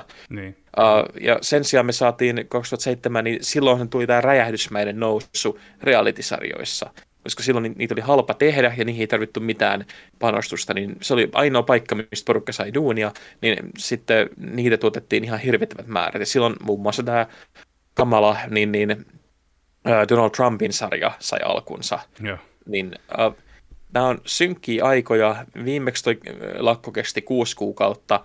Ja sen vaikutukset tuntuivat vielä kolme vuotta jälkeenpäin. Mm. Uh, nyt tällä hetkellä epäillään, että se tulee kestää vähintään yhtä kauan. Ja tota, ei ole mitään tietoa, miten se saattaa vaikuttaa. Se voi olla hyvinkin niin, että vielä viiden vuoden päästä me nähdään vaikutuksia näistä niin, niin, lakoista. Mm. Sehän niin kuin aikoin, aikoinaan tämä aikaisempi lakko tosiaan, niin tuossa vähän juteltiin ennenkin, ennen nauhoituksia, niin tosiaan yksi isoimpia nimikkeitä, mihin, mihin tämä vaikutti tosiaan silloin, oli Heroes. Jos ihmettelitte, mihin Heroes katosi ja miksei siihen saatu ikinä kunnollista loppua, niin siinä juuri, juurikin tämä syy, eli käsikirjoittajien lakko osui semmoiseen ajankohtaan, että Heroesin, Heroesin teko myöskin seisahtui täysin, ja kun lakko oli ohi, niin sitä se ei niin kuin palautunut siitä, eli, eli ilmeisesti oli, oliko niin, että sitä ei haluttu rahoittaa loppuun vai mikä olikaan, mutta kumminkin, että, että Heroesin nousu ja tuho oli nopea tämän, tästä syystä johtuen muun muassa. Öö, nykyisiä sarjoja, jos tota, heitetään tähän, mihin tämä vaikuttaa nyt niin kuin suoraan, on uh, Showtimein Yellow Jackets, uh, Billions, uh, tota, Stranger Things, uh, Severance, joka Apple T V:ssä pyörii, uh, Loot, joka on myöskin Apple T V plussassa, uh, Hacks ja Hedge Knight, joka on uh, toinen Game of Thrones, Game of Thrones spin-offi. Ja tähän päälle on sitten vielä Abbott, Abbott Elementary, jonka pitäisi jatkua Jenkeissä ö, muutaman viikon päästä, mutta eipä jatku, koska tämä lakko on käynnissä. Ö, siinä vaan muutama esimerkki siitä, mihin tämä vaikuttaa. Ja tosiaan, niin kuin oli tuossa puhetta Joonatanin kanssa, niin tosiaan tämä saattaa olla, että tämä ei välttämättä tarjontaan tule vaiku- näkymään suoraan, mutta sitten muutaman vuoden, tai sanotaan niin kuin vuoden päästä, viiva kahden vuoden päästä viimeistään, niin yhtäkkiä saattaakin olla, että on hyvin iso aukko N S-sivistyksessä, että, että mitään niin kuin semmoista sivistynyttä viihdettä ei välttämättä saada. Ja ne uudet sarjat, jos silloin nähdään, niin tosiaan kannattaa olla silmä kovana ja tarkastella, että onko käsikirjoitus, vaikuttaako käsikirjoitus robotin tekemältä, koska se todennäköisesti t- tulee näkymään päälle päin ja silmille pomppaa hyvinkin äkisti. Tosiaan tällä hetkellä ei ole tiedossa, tai siis on tiedossa toki, että mitä kirjoittajat vaativat, eli tosiaan, niin kuin Joonatan sanoikin, niin tosiaan heille on tarjottu semmoista keskisormen mittaista parannusta, joka ei todellisuudessa olisi parannus ollenkaan. Tällä hetkellä ei ole tiedossa, niin kuin sopu ei ole niin sanotusti kovin lähellä, eli, eli tämä tulee tosiaan jatkumaan, jatkumaan pitkään, ja tosiaan oli puhetta myöskin siitä, että tämä ei ole pelkästään kirjoittajien kilta, joka olisi lähdössä lakkoomaan, ilmeisesti myöskin Jenkkilässä on sitten muuta, muuta, tota, muuta osastoa myöskin lakkoilemassa mahdollisesti kesällä, kesemmällä, jos ymmärsin oikein, Joonatan. Uh, joo, siis nythän meillä on ihan lähettyvillä on toi uh, näyttelijöiden kilta, eli Screen Actors Guild, SAG, ja sitten toi Directors Guild of America, D G A, mm. niin ne on molemmat, niiden tota, neuvottelut lähestyvät. Mun mielestä D G A taisi olla ensimmäisenä, ja se on nyt heinäkuussa. Uh, ja viime, viimeksi, kun oli nämä lakot, niin ne meni just kanssa päällekkäin. Mm. D G A:n historia on ollut hyvin erilainen kuin Writers Guildin, koska Directors Guildilla on ollut enemmän, uh, siellä on isompia nimiä, jotka on pystynyt saamaan tahtoaan läpi. Ja tosi moni niistä on taas myös hyvin vahvasti ollut sitä mieltä, että uh, me ei haluta polttaa meidän siltoja, mikä on, no se on omasta mielestäni hyvin, hy- hyvin suuri pettymys, koska se pitäisi olla solidaarisuutta, mm. mutta niin viimeksi kävi niin, että D G A pystyi toimimaan sellaisena välikätenä ja neuvotteli vähän näiden Writers Guildin ja ton studioiden kanssa. Ja, ymmärtä, ja muistikuva on se, että siinä niinku oli ymmärrystä, saatiin niinku vähäsen luotua, mm. mutta sekin niinku ehkä sai korkeintaan niinku typistettyä sitä lakkoa niinku ehkä tyyliin parilla viikolla. Isoin juttu on nyt se, että, että tänä vuonna toi Screen Actors Guild, joka on saanut to- todella surkeat niin, niin, uh, palkkiot nyt suoratoistoista myös, mm. niin, niin tota, uh, he on ollut tukemassa Writers Guildia ihan älyttömästi. Joo. Ja just tämä, että koska ennen puhuttiin, kun, kun mietittiin kaikkia näitä sopimuksia, niin, niin tota, me mietittiin, puhuttiin vain Jenkkilästä, koska ne palkkiot oli niin, se oli niin, niin tiukkaan se, että et, et, mitä esitettiin, ja se esitettiin niiden rajoitettujen uh, alueiden sisällä. Ja sitten kun ne myytiin ulkomaille, niin se oli syndikaatio. Se syndikaatio, mitä ulkomailla tuli, niin siitä luotiin eri diilit. Mm. Nyt suoratoiston kanssa kaikki tapahtuu kaikkialla samaa aikaa, ja, mutta niistä ei makseta enää niin kuin, sitä samaa. Niin, niin nythän ne pyytää just sitä, että, että näyttelijätkin haluaa sen, että hei, jos meidän naamalla myydään T V-sarjaa, tiedätkö, yhtä aikaa Yhdysvalloissa ja vaikka Japanissa ja Koreassa, mm. niin, ja meillä ei makseta Japanista ja Koreasta mitään. Niin sehän ei ole millään tavalla reilua. Ei. Niin äh, nyt on hyvä, hyvin todennäköistä, että niin toi äh, Screen Actors Guild lähtee mukaan tähän näin. Ja silloin, jos se tapahtuu, voi pojat, meillä tulee olla todella mielenkiintoista ajat edessä. Niinpä, joo. Joo, se olisi to, tosiaan niin kuin se rintama olisi, olisi munkin mielestä niin kuin hyvä, että tälle, et, et jos he to, osoittaisivat tukensa tosiaan niin kuin kirjoittajille ja se rintama olisi yhtenäisempi. Olisi hyvin, hyvin hienoa nähdä Jenkeissä, jossa liitot ei ole ikinä ollut tosiaan kovin suuressa huudossa. Öö, en voi sanoa, että odotan innolla, koska lakot on aina ikäviä asioita. Lakot on semmoisia, lakkoja ei koskaan pyst- pistetä huvikseen pystyyn, vaan ne on niinku semmoisia, että halutaan inhimillisempiä oikeuksia ihmisille.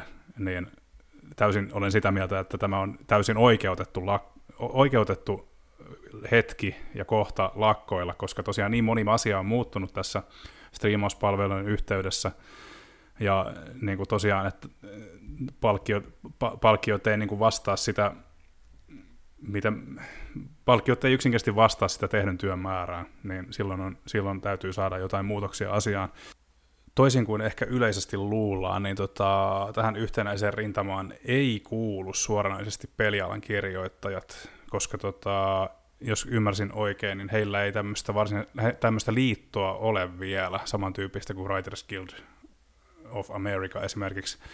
Mutta tota, tämä kyseinen tapaus osoittaa kyllä vallan hyvin sen, että että sillä liitolle olisi käyttöä myöskin pelialalla, ja myöskin toi, mitä sanoit BioVarasta, BioVaran kirjoittajista, niin tota, kun miettii, minkä, miten taitavia he on, niin, niin kyllä, kyllä soisi, että taitaville henkilöille, eikä, tai, ja kaikille muillekin kirjoittajille, jotka alalle pääsee, koska se on haluttu ala, niin olisi jatkossakin, jatkossa paremmat oikeudet, jotta, jotta voi esimerkiksi maksaa just sen vuokransa, jos asuu losissa tai jossain kalliimmassa kaupungissa ja näin poispäin, niin tota, aika, näyttää, aika näyttää tosiaan sen, että et peli, pe, miten tämä vaikuttaa tosiaan esimerkiksi just pelialaankin, koska pelialahan on nyt vasta niin kuin havahduttu näihin liittoihin, niin kuin, tota, niin kuin devaajien liittoja on alkanut ilmaantumaan pikkuhiljaa myös Jenkeissä.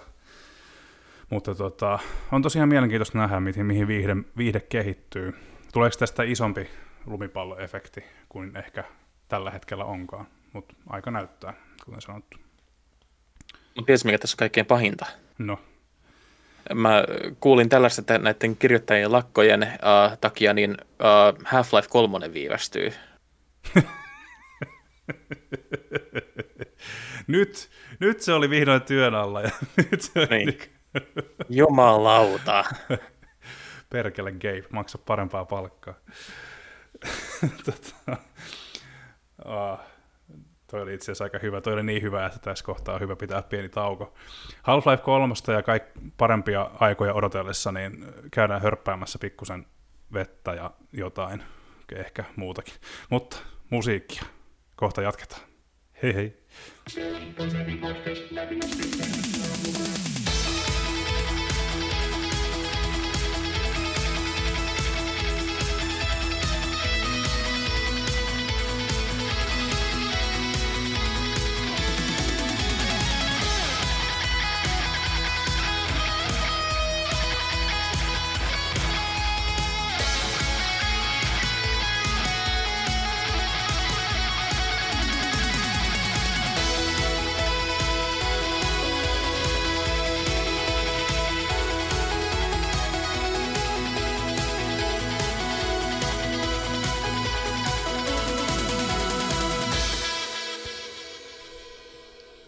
Tauot on lusittu, vitsistä toivottu. Tota, toivon mukaan luki, ta, kuulijat kumminkin muistaa vielä, mikä Half-Life on, niin tota, ettei, ettei mene vitsi, katkeransuloinen vitsi, ei mene täysin hukkaan tässä. Tota, joo, eipä siinä, lähdetään, lähdetään Media Cornerin tuttuun tapaan näin toisella jaksolla. Ja tota, meillä on katsottujakin nyt sen verran paljon, että jopa itsekin voi niistä jotain puhua tässä. Lyhyesti. Tosiaan me ollaan puhuttu tässä aikaisemmissa jaksoissa jo John Wick Chapter neljästä. Öö, mä en usko, tai siis en pelkästään usko, vaan siis olen varma siitä, etten Joonatanin päätä saa tässä asiassa käännettyä, mutta me kävimme katsomassa tosiaan Leskisen Petrin kanssa tämän tota, John Wick Chapter neljä tuossa muutama viikko sitten, ja on se kyllä pakko todeta, että mä oon täysin vastapäisessä nurkassa kuin Joonatan. Mä suorastaan söin tekijöiden kädestä ja nautin kyllä leffasta suuresti, vaikka se melkein kolme tuntia olikin. Joonatan tipahti tuolilta. Tota, jatketaan tästä, eli ei sen kummempaa muuta kuin, että minu, minä suosittelisin sarjan faneille kyllä Chapter neljä ehdottomasti. Öö, tota, käykää katsomassa, jos ette ole vielä sitä tehnyt. Um, Kävin myöskin katsomassa fantsua, kevy, kevyttä kivaa fantsua, eli tota Dungeons and Dragons-elokuva. Lisänimikettä en muista, oliko Honor Among Thieves tai jotain tällaista, mutta tota, sanotaanko nyt näin, että se oli yllättävän hyvä. Kaikesta siitä positiivisuudesta huolimatta, mitä olin kuullut siitä, niin en odottanut siltä mitään, mutta viihdyin kyllä leffan parissa oikein mainiosti. Mm, sanoisin jopa, että jopa, jopa kun tämä nyt on saatu tämä ensiosa tästä pois alta. Ja toisekseen, toisekseen todettavaa, että Hugh Grant oli loistava näiden näyttelijöiden joukossa. Toki muutkin, muutkin suorittivat hyvin, mutta Hugh Grant erityisesti oli eri, erinomainen tämmöinen tota, hienostopahis leffassa. Niin, tota, ö, innolla jopa odotan sitä, että miten, miten tota, kun näissäkin Dungeons and Dragons oikeudetkin on tällä hetkellä melkoisen myllerryksen alla, koska tota, siellä halutaan myöskin niin kuin korporaatioiden toimesta lisää rahaa näistä oikeuksista, että enää, enää ei voisikaan tehdä näitä ep, niin kuin, um, epävirallisia skenaarioita, että siitä niihin halutaan tarkemmat, tarkemmat rajoitteet. Se on niin iso meri, että mä en siihen sukella enempää. Monet tietää sitä enemmän kuin minä, huomattavasti enemmän kuin minä, mutta kumminkin, että sielläkin on myllerys käynnissä, niin olisi hienoa, jos tästä leffasarjasta saataisiin semmoinen ö, vakituinen, ö, vakituinen tota, hyvän mielen fantasiasetti. Mä vähän pelkään, että ei saada, se floppasi tuolla lippuluukulla niin pahasti, mm. mikä on äärimmäisen harmi, koska mäkin tykkäsin siitä ihan älyttömästi. Joo, kyllä, kyllä. Sä pääsit kiipeen takaisin tuolille tuon John Wick-jutun jälkeen, niin hyvä, hyvä kuulla, no, että oot vielä... No, mä, mä ollaan puhuttu John Wickista niin paljon niin podcastissa kuin se ulkopuolella, että enpä siihen enää, enää lähde. Siis, mä, se on, jos, jos, jos sit pitää, niin mahtavaa. Mä, mä itse en, en, mä en halua enää, enää sitä minun aivoihini. Uh, Mutta siis uh, Dungeons and Dragons oli siitä mahtavaa ylläri, kun... Mä en tiedä, ootko nähnyt sen edellisen Dungeons and Dragons-leffan? Öö... En. Luulin, luulin, että tämä on joku uuden, luulin, että tämä on niinku ikään kuin tämmöisen D and D-leffasarjan alku. Onko tämä niinku nyt toinen osa sitten kumminkin? Ää, ei, ei tämä on, on ihan niinku oma juttunsa, mutta siis tästä, että aiemmin tehtiin kaksituhattayksi, niin, niin tehtiin Dungeons and Dragons-leffa, mikä oli, sanotaanko näin kiltisti sanottuna, se oli huono. Mutta se, se on sillä tavalla huono, että se on ihan järjettömän viihdyttävän huono. Okei. Okay. Uh, tietokone, kak, kakko, kakkoja, efektejä ja sen, sitä rataa. Joo, ja siis karmeita näyttelytyötä ja kaikkea, että siinä muun muassa uh, Marlon Wayans näyttelee sen tarinan uh, Chris Pine roolia. Eli, okay. Ja siis siellä, siellä on niinku, kaikki, kaikki, minkä siinä leffassa on, niin on semmoista, niinku, se mä mietit vaan, että miten helvetistä tämä niinku, saatiin kasaan, että ei toimi niinku, millään tasolla. Mm. uh, mutta että niin toi...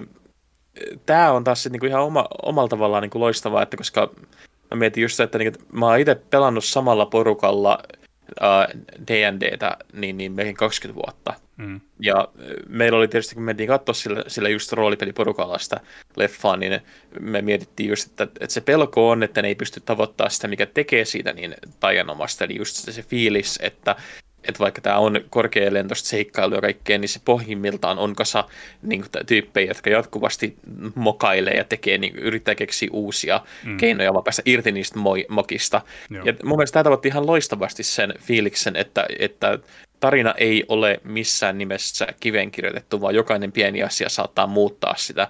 Ja sitten just nämä pelaajahahmot, eli just nämä päähenkilöt, on ihan onnettomia toopeja, mm. jotka niin, sit niin kuin puhtaalla melkein tuurilla ja yhteispelillä niin pärjää. Mm. Kyllä, eli tosiaan, tosiaan sieltä tulee suositukset myöskin niin kuin tosiaan D and D:n, niin kuin D and D:n ystäviltä, eli tosiaan tekin tykkäsitte siitä, vaikka se on teille todella tuttu noin niin kuin kaksikymmentä vuoden ajalta jo. Joo, se on erinomainen kyllä. No niin, se on hieno kuulla. Eli tämä tosiaan, no tämäkin vahvistaa nyt sitä omaa käsitystä siitä, että vaikka olit sitten ummikko, niin lähes ummikko kuten minä tai sitten tosiaan roolipelin ystävä, niin se antaa molemmille kyllä oikein, oikein paljon tota viihdykettä näin niin kuin vastoin, vastoin kaikkia odotuksia, jos miettii. Mä en muistanut tämän kaksituhattayksi vuoden leffan olemassaoloa ja kävin, kävin katsoma, nyt lunttaamassa tuolta, niin tämä kyllä tosiaan vaikuttaa siltä, että tämä suoraan tai tota, saattaisi löytyä tuolta Amazon Prime Ö-osastolta, josta löytyy näitä köpösiä kauhuleffoja muun muassa. Toivon mukaan tämäkin löytyisi sieltä, niin tota, tämä pitäisi kyllä melkein katsastaa, että näyttää kyllä hauskalta. Tota, tota, mennään sitten tosiaan viimeisenä, Joonatan pääsee kohta vauhtiin, mutta tosiaan tässä on yksi yhteinen, yhteinen tekijä meillä katsotuissa, niin tosiaan lähet viimeiseksi jätin tämän tahallani, eli Katsoin, katsoin tässä taannoin Guardians of the Galaxy aikaisemmat elokuvat, eli ensimmäisen ja toisen elokuvan katsoin ähm, peräkkäisinä päivinä ennen Vol kolme. Katsoin siis, minullakin on elämässäni nyt viikko, jolloin olen katsonut päivittäin yhden Guardians of the Galaxyn, niin paljon kuin niitä nyt on. Tota, lähdetään nyt pi- pieni semmoinen joh- niinku pohdinta kautta johdanto tuohon kolmoseen, eli tosiaan ensimmäinenhän oli vähän niin kuin yllätyshitti, ja niin kuin hyvin tyylitelty ja semmoinen niin kuin vähän pienemmän budjetin Marvel-elokuva, ainakin semmoinen, sen, sen haluttiin niin kuin ymmärtää, sen, sen, sen haluttiin niin kuin näyttävän ikään kuin pikkusen ö, enemmän practical effect-tyyppiseltä seliltä. Ö, kakkosessa, se oli ihan viihdyttävä siis, joo, mutta kakkonen oli itse asiassa huomattavasti draamavetoisempi kuin mä muistin. Siinä oli myös samanlaista otetta, eli käytetty näitä widescreen-palkkeja. Jokaisessa kohtauksessa ei esimerkiksi ole widescreen-palkkeja, että se vaihtelee. Ja sitten tosiaan myöskin tämä oli draamavetos, huomattavasti draamavetoisempi, mutta nämä teemat, mitä kakkosessa käsitellään, on itse asiassa tosi, tosi niin kuin hyviä ja ajattomia ja niin kuin inhimillisiä, mitä siinä on.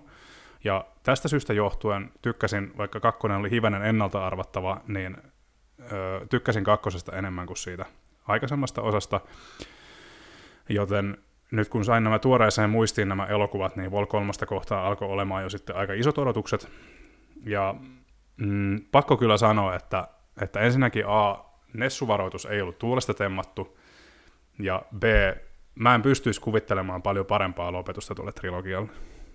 En tiedä, mitä mieltä itse oot. Mä oon samaa mieltä. Mä pidin ihan älyttömän paljon tosta ja mä luulen, että se mikä teki siitä paremman, kun olisi uskaltanut odottaa, on se, että niin, niin, uh, se oli lopullinen. Mm. Se tuntui siltä, että tämä on niin, niin, tota, tarina, millä on päätös, eikä vaan semmoinen, että sitä yritetään pitkittää tai laittaa, niin kuin, tota, laittaa jonkinlaista niin, niin, uh, Niin, niin jatkoa tai per, perätä minkäänlaista uutta, että hei, nyt tulee tämä ja tämä ja tämä. Tässä on ihan, ihan, ihan lopussa pieni juttu, mikä näyttää, että, jo, että niin kuin universumi jatkuu, universumissa on uusia seikkailuita, mm. vaikka se ei välttämättä sisällä kaikkia näitä hahmoja, mutta se ei missään vaiheessa tuntunut siltä, että tämä oli vaan mainos uudelle sarjalle tai uudelle leffalle. Niinpä, kyllä. Ja se seisoo täysin omilla jaloillaan niin kuin... Öö... Mitähän tästä pystyisi puhumaan ilman niin kuin isompia spoilereita? Tosiaan, niin kuin, mm, no ehkä sen voi sanoa, että ehkä sen voi nyt sanoa, että tosiaan, ö, joo, seisoo omilla jaloillaan, mutta tosiaan tämä vaatii ehkä sen, että olet ainakin etäisesti, että sulla on etäisesti muistissa vielä se, mitä tapahtui Avengers-elokuvissa ja eritoten Endgameissa. Se saattaa ehkä selventää jotain juttuja. Toki, jos Endgameista ei ole mitään havaintoa, niin se ei pilaa kokemusta missään nimessä. Öö, toinen juttu on se, että mä nyt haluan sanoa sen vaan ääneen, vaikka mun mielestä tämä ei ole spoileri.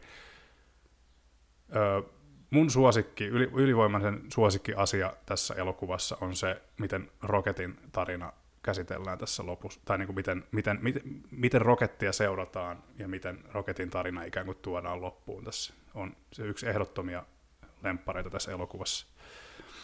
Joo, ehdottomasti. Ja siis se, että tämä tota niin, uh, uskaltaa olla synkkä ja uskaltaa olla kuitenkin todella sydämellinen, mm. ilman että se tekee pilaa itse, tai alkaa, alkaa vitsailla omalla kustannuksella, koska Marvelilla on vähän ollut aina, ja aika monella elokuvalla nykyään sellainen ongelma, että ne ei uskalla olla tunteellisia. Mm. Ja tämä taas heittäytyy niinku ihan totaalisesti siihen niinku tunteellisuuden tota niin, laivaan. Ja on silleen, että tämä on surullinen tarina, niin, niin me mennään tällä. Kyllä, Juuri, juurikin näin. Että tota, ja sitten myöskin, mikä Guardians of the Galaxyssa on ilahduttavaa, niin on myöskin se, että että tämä ei tosiaan vaadi kaksikymmentä Marvel-jutun katsomista, että pysyy kärryillä, vaan tämä tosiaan toimii trilogiana irrallisesti erittäin hyvin. Öö, eikä tämä niin kuin tiettyjen hahmojen motiiveja ymmärtää kyllä paremmin, että katsoo ne aikaisemmat elokuvat, mutta justiin, että, että se riittää vallan hyvin, että katsoo niin kuin aikaisemmat Guardians of the Galaxyt. Mm, mun mielestä, kun Marvel, Marvel-elokuvatkin on monet, ehkä Spider-Mania lukuun ottamatta, niin monista on tullut vähän semmoista valitettavasti joudun sanomaan vähän niin kuin pakkopullaa, niin tota, pitkästä aikaa viimeisen Spider-Manin jälkeen, niin mun mielestä tämä Guardians of the Galaxy Vol. kolme oli kyllä niin kuin todella voimallinen taidon näyte öö, kyseiseltä studiolta, mutta tulevaisuus on auki nähdäkseni, koska James Gunn ei enää työskentele Marvelilla, vaan on loikannut D C-riveihin, niin tota, häntä, minä olen erittäin kiinnostunut näkemään, mitä James Gunn tekee seuraavaksi, mitä, miltä hänen seuraava elokuvansa näyttää, mutta, mutta tota, milloin me, me nähdään viime, seuraavan kerran näin hyvä Marvel-juttu, niin en uskalla edes ajatella. Niinpä, ja mä, nythän tietenkin kun aiemmin puhuimmekin kirjoittajien mm. lakko, niin kaikki Marvel-tuotannot on jäissä tällä hetkellä. Kyllä. Uh, mä mä itse elättelen toiveet jatkuvasti, että sieltä tulee jotain yhtä innostavaa ja yhtä hauskaa niin kuin taas piakkoin, mutta Gunnilla oli kuitenkin se etu, että toi Gunnin ja hänen suhdet on niin, niin uh, Kevin Feigin kanssa on niin hyvä, että hänellä oli myös vapaat kädet tehdä paljon. Kyllä. Ja mä luulen, että se näkyy siinä. Hän, hänelle ei tullut semmoista niin kuin ähkyä tai niin, niin pelkoa, että uh, pitäisi mennä niin juoksemaan jonkun isomman, isomman loren perässä. Mm. Uh, ja tietenkin nyt tämä herättää vaan sen hyvä puoli, että nyt hyvällä tuudella me saatetaan saada vielä hyvä D C-elokuvakin. Niin. Ensimmäinen hyvä D C-elokuva varmaan viisitoista vuoteen tuon teräsmiehen kanssa. Kyllä. Tota niin, oliko silloin niin, että oliko se katsonut jo Flash kaksi vai oliko se, kun se on muistaakseni tullut leffateatteriin? Flash kaksi ei ole vielä teatterissa. Se on mun mielestä, Suomessa tulee vasta ensi kuun, olisiko ollut kuudestoista. Onko se niin myöhään? Okei, koska tota, mun mielestä, kun mä katsoin vaan, että trailerit pyörii jo, niin sen verran ahkerasti. Joo, trailerit pyörii jo neljästoista kesäkuuta on ensi ilta, ja mä tiedän, että Jenkeissä on jo porukka nähnyt sitä, mm. ja äh, pari kaveria tuolta Ruotsista on jossakin juhlatilaisuudessa nähnyt. Tuolla Warner Brothersilla on selkeästi paljon luottoa siihen, äh, ja ainakin niin kuin, noi, jotka on, on nähneet sen, on, on kehuneet, että on kuulemma hyvä, mm. mutta sanotaan nyt näin, että mulla ei hirveästi ole luottoa tuohon, että yksi, yksi edes niin kuin mukiin menevä elokuva pystyy pelastamaan sitä sekasotkuun, mikä toi D C-elokuva-universumi on tällä hetkellä. Mm. Flashissa on tosiaan, trailerin Flash kakkosessa on tosiaan, niin kuin, saat, saat kohta jatkaa näillä omilla, omilla tota, näkemilläsi jutuilla, mutta tosiaan täytyy vaan todeta tuosta Flash kakkosesta, että se on pitkästä aikaa oikeasti kiintoisa elokuva D C:ltä sen trailerin perusteella. Siellä on mun mielestä tosi, vaikka aikahyppely on nähty kyllä moneen kertaan, mutta mun mielestä traileri ainakin kokoo kyllä niin kuin niitä leffan parhaita tai niin kuin semmoisia kiinnostavia elementtejä niin hyvin siihen samaan, samaan läjään, että, että pitkästä aikaa niin kuin aidosti kiinnostuin D C-elokuvasta. Ehkä meidän ei tarvinnut tässä jaksossa mennä siihen, mitä Ezra Millerin taustalla tapahtuu ja muutenkin, niin kuin, että et jos menee katsomaan Flash kakkosta kylmiltään, niin kuinka paljon nyt pitää tehdä taustatyötä sen eteen, että ymmärtää, mistä siinä leffassa on kysymys. Sekin on sitten ihan toinen juttu varmaan, mutta, mutta tota, mm, se, se tulee itse varmaan googletettua kyllä, että, että what to do before Flash kaksi, niin, niin, niin, niin, niin tota, että saa niin sanotusti taustatiedot kondiksi. Mutta tota, eipä siinä. Mennään supersankarimeiningeistä vähän toisenlaisiin, toisenlaisiin tota juttuihin ja Michael J. Foxiin. Ah, niin joo, mulla on nyt vähän Apple-painotteinen tota niin, kuukausi, kun mä oon katsellut sieltä noita arvosteluja varten, niin uh, Still A Michael J. Fox Movie on todella henkilökohtainen henkilökuva, mm-hmm. uh, mutta Michael J. Foxista ja hänen elämästään Parkinsonin taudin kanssa uh, käyttää uskomattoman hienolla tavalla niin, niin, äh, aitoa niin, niin, historiallista materiaalia, eli käyttää just videoita hänestä nuorena, hänen kotivideoitaan, ja yhdistelee ne sitten osittain tietokoneella tehtyihin ja osittain lookalike-näyttelyiden kanssa tehtyihin niin kuin fiktiivisiin uudelleen näytellyihin kohtauksiin. Mm. Ja luo ihan mahtavan täydellisen illuusion siitä, missä Fox kuvailee muun muassa sitä ensimmäistä hetkeä, milloin hän tajusi, että joku on pielessä hänen kehossaan. Joo. Uh, ja se on, mä, mä olin yllättynyt jatkuvasti, miten, uh, miten iholle Fox päästää ihmiset. Mm. Uh, mä itse niin en mitenkään voisi kuvitella ikinä niin pystyväni puhumaan edes niin kuin kenellekään samalla tavalla, miten hän puhuu täysin ventovieraille miljoonille katsojille. Mm. Hän, hän niin kuin käy ihan läpi niin kuin suorilta käsin, että tältä minusta tuntui, näin, näin niin kuin alhaisiin paikkoihin mieleni joutui ja niin kuin tällaisia ajatuksia oli. Ja mm. tämä, niin kuin, ei ei niin kuin kaunistella mitään, näytetään miten vaikeaa hänen on kävellä, näytetään miten hän niin kuin tulee haastatteluun seuraavan päivänä, kun ne on kuvattu useamman päivän aikana, tulee siihen, että hänellä on uh, musta silmä ja hän kertoo, että, joo, että hän niin kuin, yritti nousta sängystä ylös ja e, keho petti alta ja hän veti suoraan naamalla niin sängyn reunaan. No. Ja todella niin kuin, raskasta katsottavaa, mutta samalla ihan äärimmäisen humaani ja hieno äh, dokumenttielokuva, missä niin kuin, Fox näyttää, että hänellä on ollut niin kuin rikas ja täys elämä, missä hän on taistellut tämän, tämän kanssa, mutta hän on luonut siitä oman näköisensä, vaikka hän ei pystynyt jatkamaan tai tekemään sit sellaista elämää, mitä hän kuvitteli sen olevan silloin, kun hän kaksikymppisenä, niin kuin kaksikymppisenä pentuna äh, sai niin, niin tämän tuomion, että hänellä on niin, niin parantumaton tauti, joka tulee viemään häneltä kaiken. Hmm. Uh, ihan uskomattoman hieno, mutta niin kuin suosittelen, että jos katsoo, niin varautuu, varautuu kyyneliin, varautuu siihen, että se on on tosi raskas katsottava, koska se on kuitenkin, sitä miettii vaan, miten uskomattoman epäreilu maailma tämäkin on. Eli Still a Michael J. Fox Movie, niin sekin saa virallisen Nessu-varoituslätkän sitten myöskin. Joo, kyllä. Ja, että Apple T V:ltä löytyy, pyörii parhaillaan siellä, suosittelen lämpimästi. Hmm. Uh, Sitten jatkoin dokumenttilinjalla. Uh, Prehistoric Planet kaksi tulee varmaankin, kun tämä podcast on julkaistu, niin ihan parin päivän päästä siitä.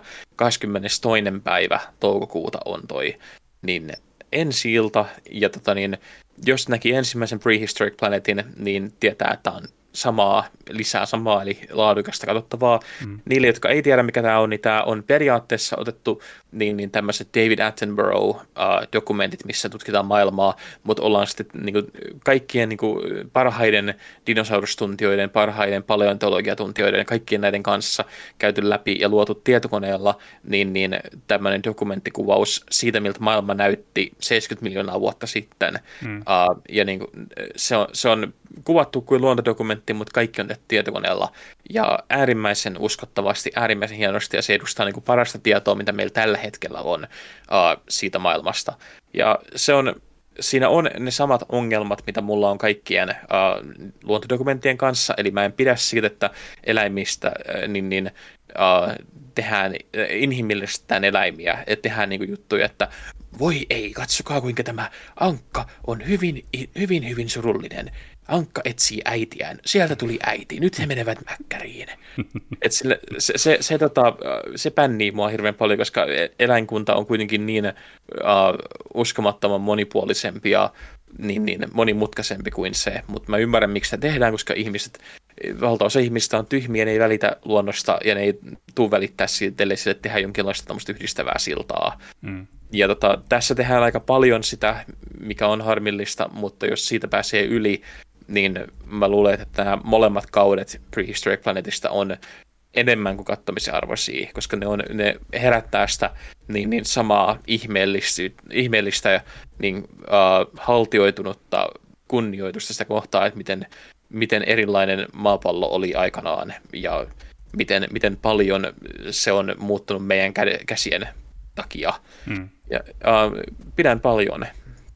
Uh, Guardians puhuttiin, mutta Silo on viimeinen, mä oon tainnut Silosta mainitakin, uh, Apple T V:n suuri vastaus Lost-sarjalle, uh, kertoo Skifi-thrillerin keinoin uh, tulevaisuudesta, missä maailma on tuhoutunut, ties minkä ydinsodan tai ydinlaskelman tai minkä tahansa vuoksi, mutta tosiasia on se, että kymmenentuhatta ihmistä on jäljellä ja ne kymmenentuhatta ihmistä elää massiivisessa niin kuin, kymmeniä ellei satoja tasoja syvässä siilossa maan alla. Ja sinne siiloon on luotu sit oma ekosysteemi, missä jokainen taso edustaa erilaisia hierarkioita ja jokaisella on ta- tarkoituksensa. Että mm. se käytetään paljon steampunkia, se käytetään paljon dieselpunkia, falloutia ja vaikka mitä. Ja tässä tosi herkässä ekosysteemissä alkaa menee kaikki pieleen, kun paikallinen sheriffi eräänä päivänä ajo, niin kuin ajautuu keskelle murhamysteeriä, kun joku on murhattu siilossa.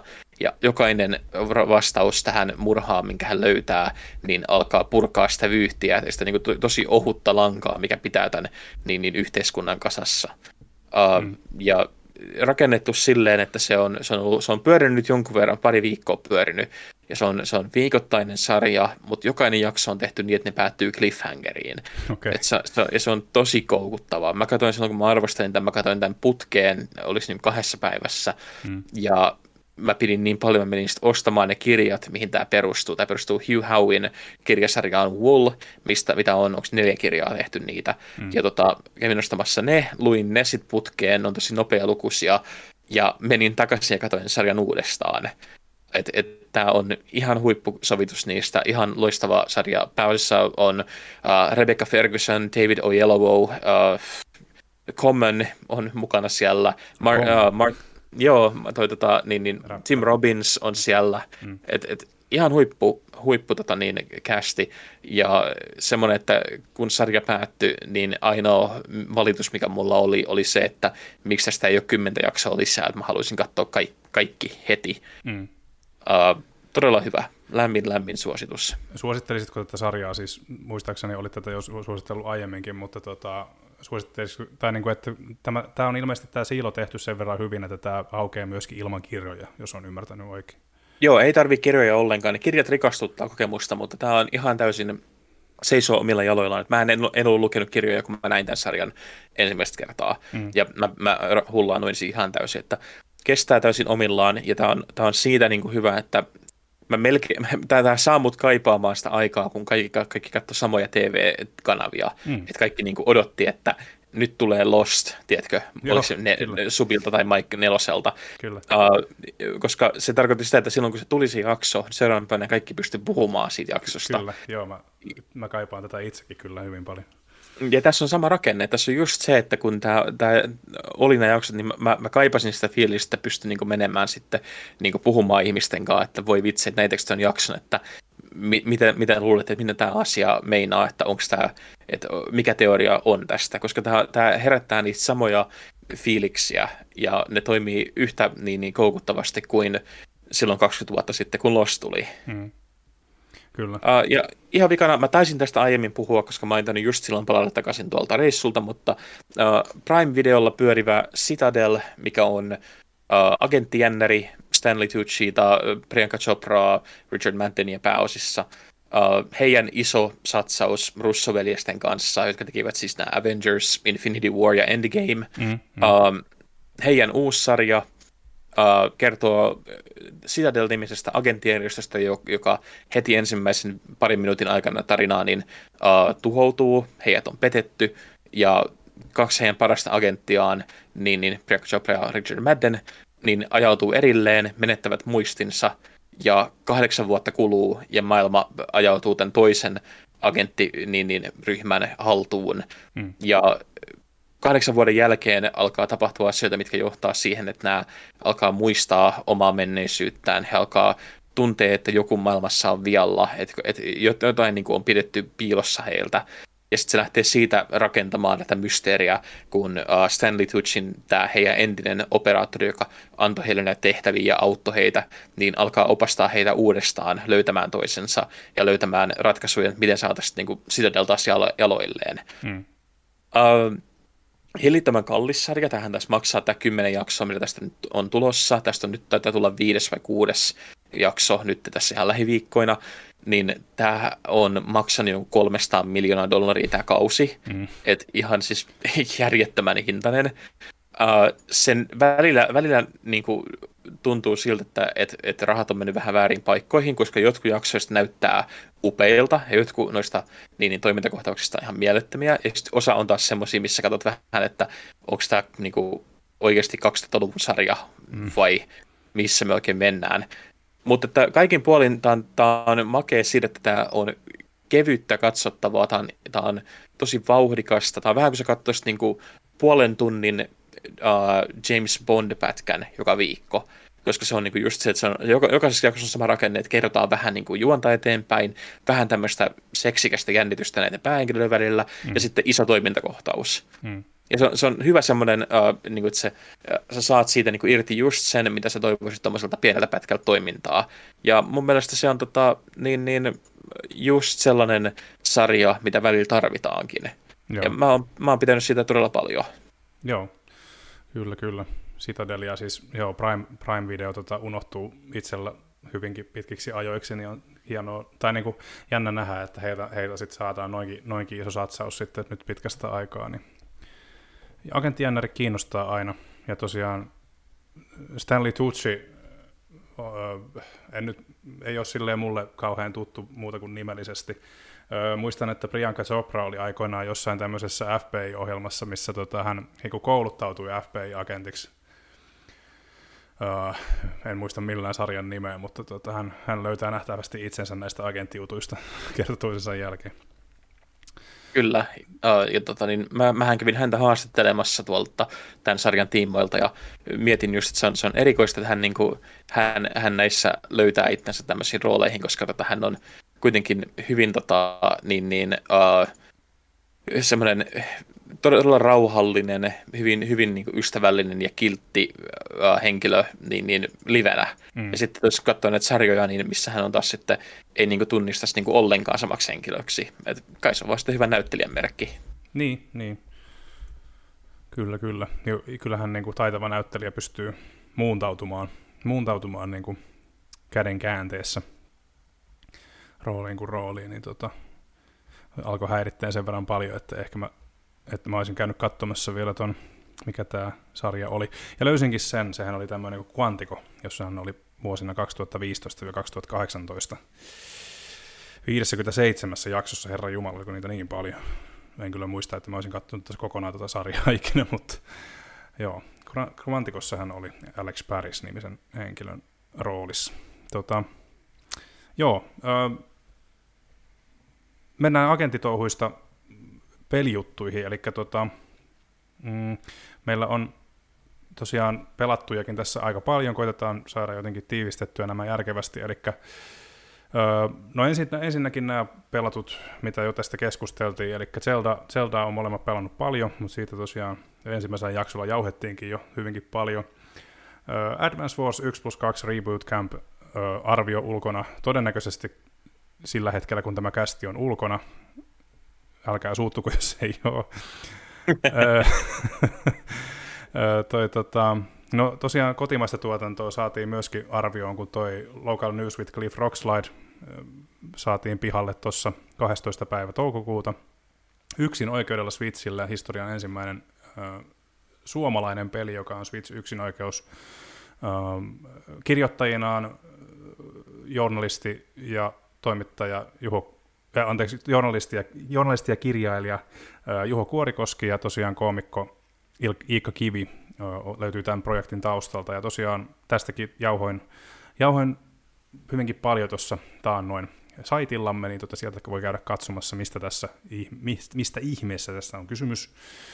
Ja tuota, mm, tosiaan God of War Ragnarok ja Evil Within kaksi on jäänyt paitsioon tässä. God of War Ragnarok siellä odottelee, odottelee edelleen kovalevyllä loppusuoralla, suhteellisen lähellä loppusuoraa ollaan.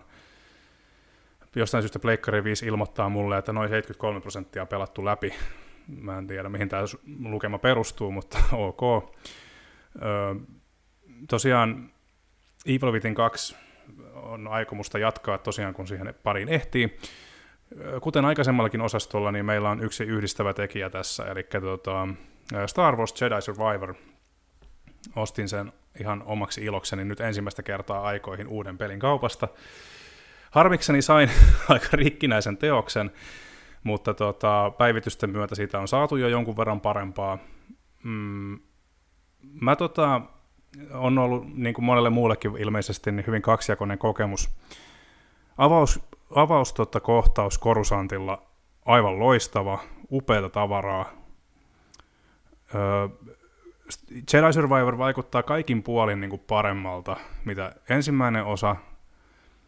Pelillisesti taistelu on hyvin tyydyttävää, joskin ne lopetusliikkeet vähän jo niin kuin alkaa käymään tylsiksi, koska ne on aika semmoisia, ne tulee niin kuin yhdellä napilla ja ne yrittää olla tyylikkäitä ja ne onkin sitä alkuun, mutta sitten niihin ehkä vähän tympääntyykkin jossain kohtaa.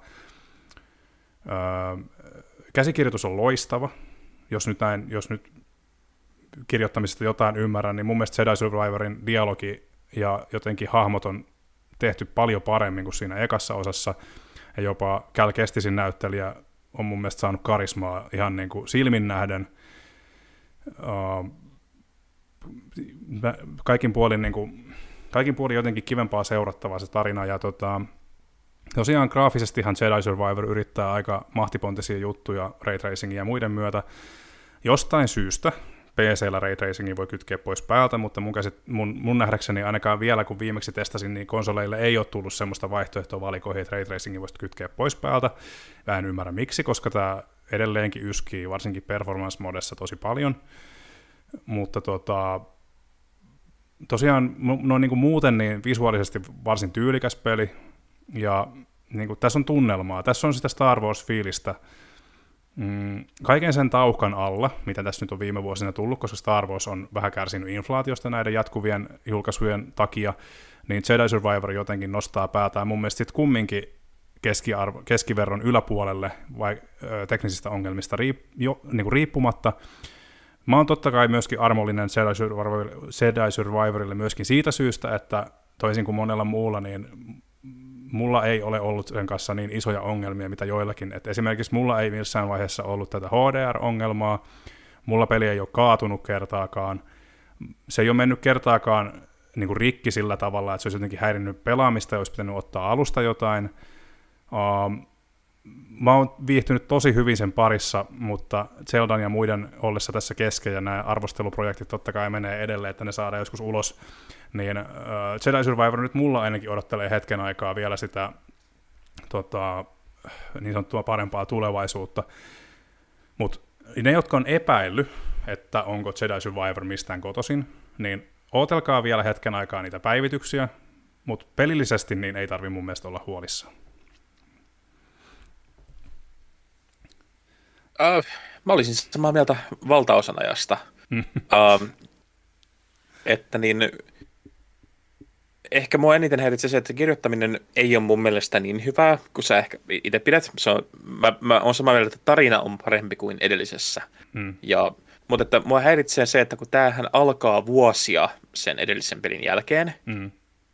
ja jatkuvasti ne hahmot puhuu, että voi vitsi, olivatpa noi vuodet todella suuria ja dramaattisia, ja olipas meillä kaikkea semmoista, mikä vaikutti tähän, ja meidän suhteet on nyt täysin muuttuneet. Ja mä koko ajan mietin, että kaikki tämä, mihin te viittaatte, kuulostaa paljon mielenkiintoisemmalta kuin mitä mä nyt teen tässä pelissä, mikä on semmoinen, mikä mua häiritsi ihan suunnattomasti sen mun peliajan kanssa, että jokainen niin kuin tämmöinen tärkeä, niin... niin uh, Hen- niin interpersonaalinen asia, mitä nämä, mistä draama kumpuaa, mm. niin kumpuaa asioista, mihin meillä ei ollut mitään vaikutusta, ei meillä mitenkään päästy edes niin näkemään tai ole missään osallisenakaan siihen. Mm.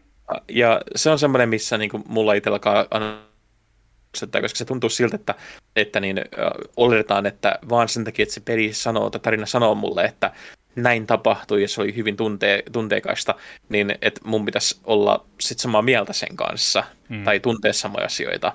Toi on jännä itse asiassa kuulla, koska tota, mä oon tuossa alkupuoliskolla muutaman tunnin, oon sitä ehtinyt pelaa ehkä joku viisi kuusi tuntia, niin tota, mä oon kyllä itse ainakin, niin ne, mihin ne henkilöt viittaa, niin siellä on myöskin semmoisia juttuja, mihin viitataan, niin kuin, että selkeästi huomaa, että viitataan niin kuin Fallen Orderiin niissä.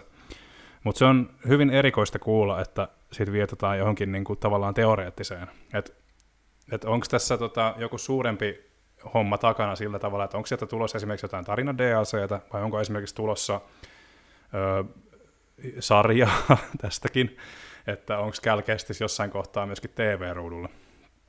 En tiedä, siis sehän voi olla, että se tulee, se voi olla vaan, että, että, että kun tämä ei ole ensimmäinen kerta, kun peleissä tehdään tämmöistä, eikä ensimmäinen kerta, kun leffoissa tehdään tämmöistä. Mm. Tämä on, tämä on helppo tapa saada tota, niin, tarina niin kuin sellaiseen paikkaan, mistä voidaan rakentaa niin kuin jotain uutta äh, silleen, että niin, niin, et ei tarvitse kuitenkaan niin kuin yli, ylitsevuotavasti laittaa kaikkea tonne niin kuin pelaajille heti niin kuin hirveänä exposition dumpina. Mm. Äh, mutta silleen pelattavuudelta tämähän on, on parempi peli. Huomattavasti parempi peli kuin tota, niin, toi edellinen peli oli tämä niin, Fallen Order, mutta niin kuin tiedyt asiat, kuten toi taistelumekanismi on edelleen aika tönkkö, uh, ja tietyt niin, niin platformin kohtaukset on tosi huonoja, mutta siihenkin voi vaikuttaa myös se, että tämä on teknisesti rikki. Uh, mä pelaan tätä P S viisi, pelasit sä millä?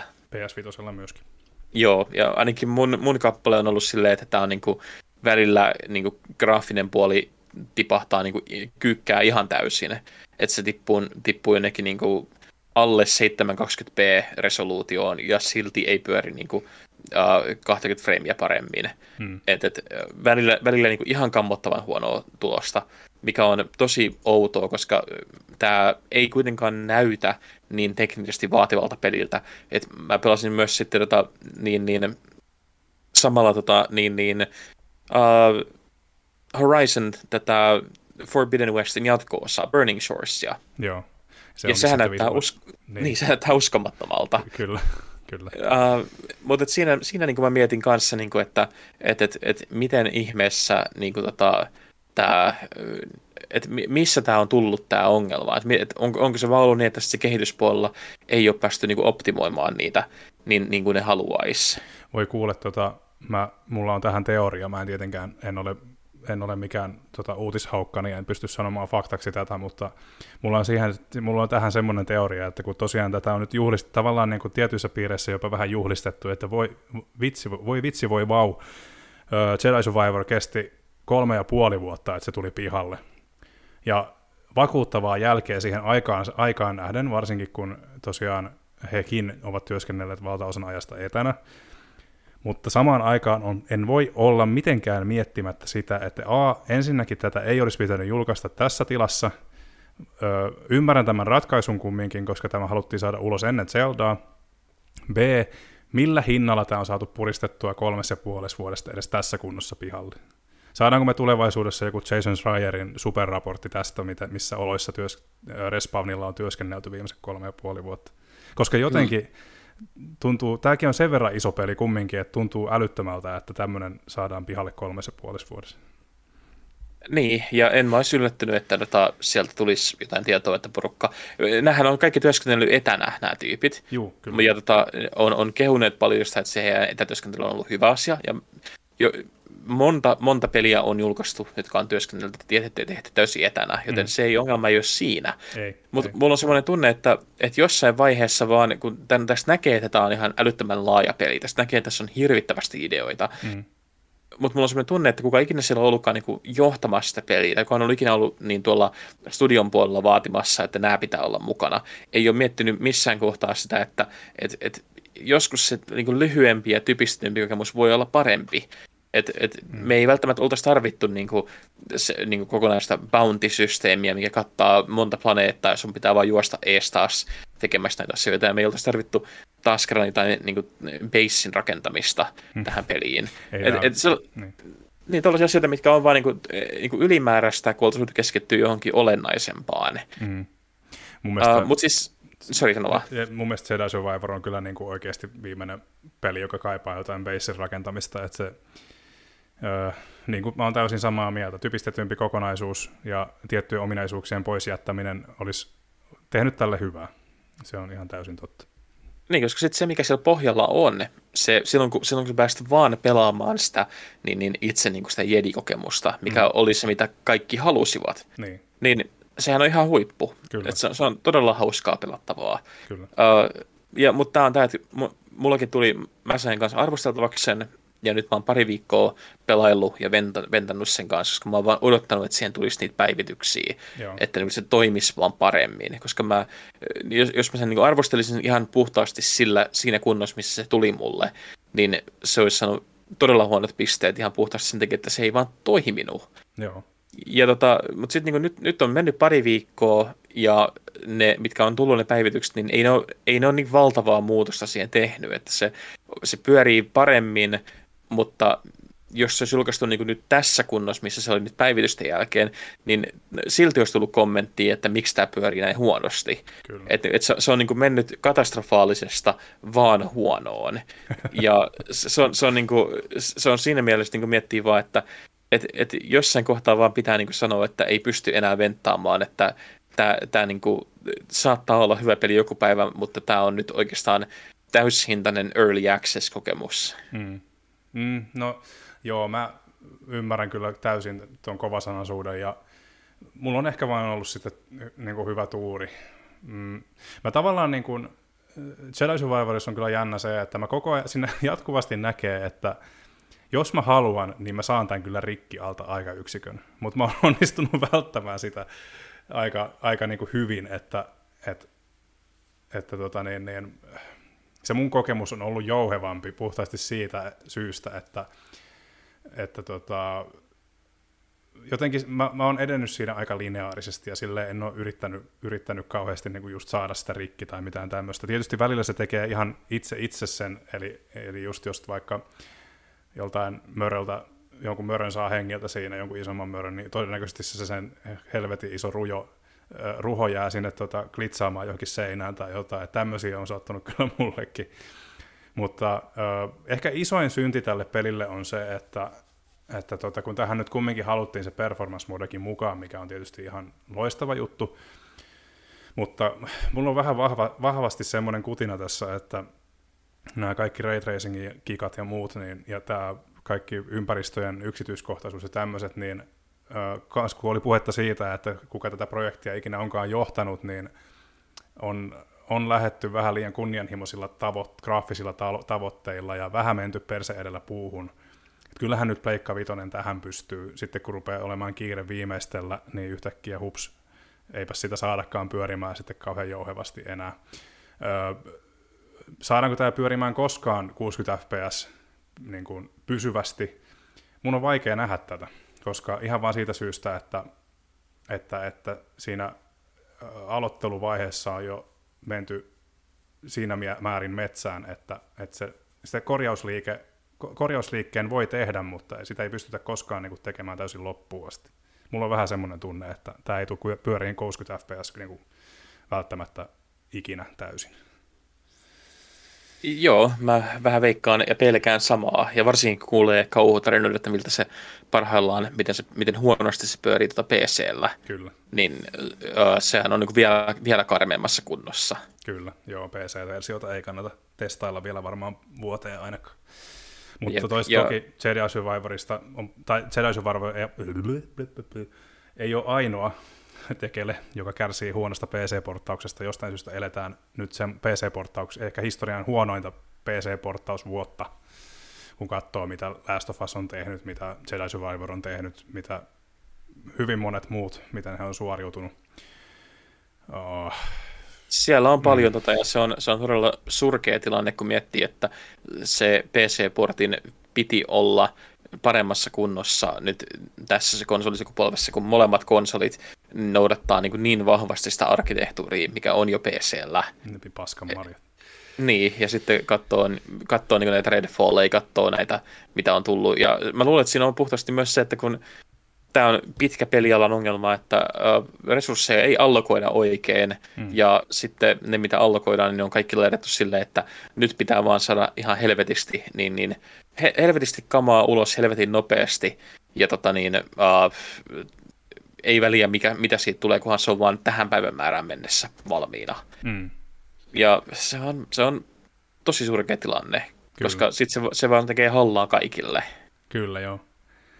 Joo, ja sitten varmaan en, en nyt uskalla miettiä sitä, edes se, sitäkään aspektia tässä, että mitä tuhannen tai kahden tuhannen euron peli-P C-omistajat mahtaa ajatella tästä tilanteesta, että heidän platform of choice, niin he joutuu odottelemaan näitä shadereiden latauksia ja kaikkea tämmöistä. Pleikkarillahan ei tämmöistä ongelmaa ole, niin, niin, niin eletään, kyllä, ele, eletään kyllä tosi erikoisia aikoja niin kuin senkin osalta.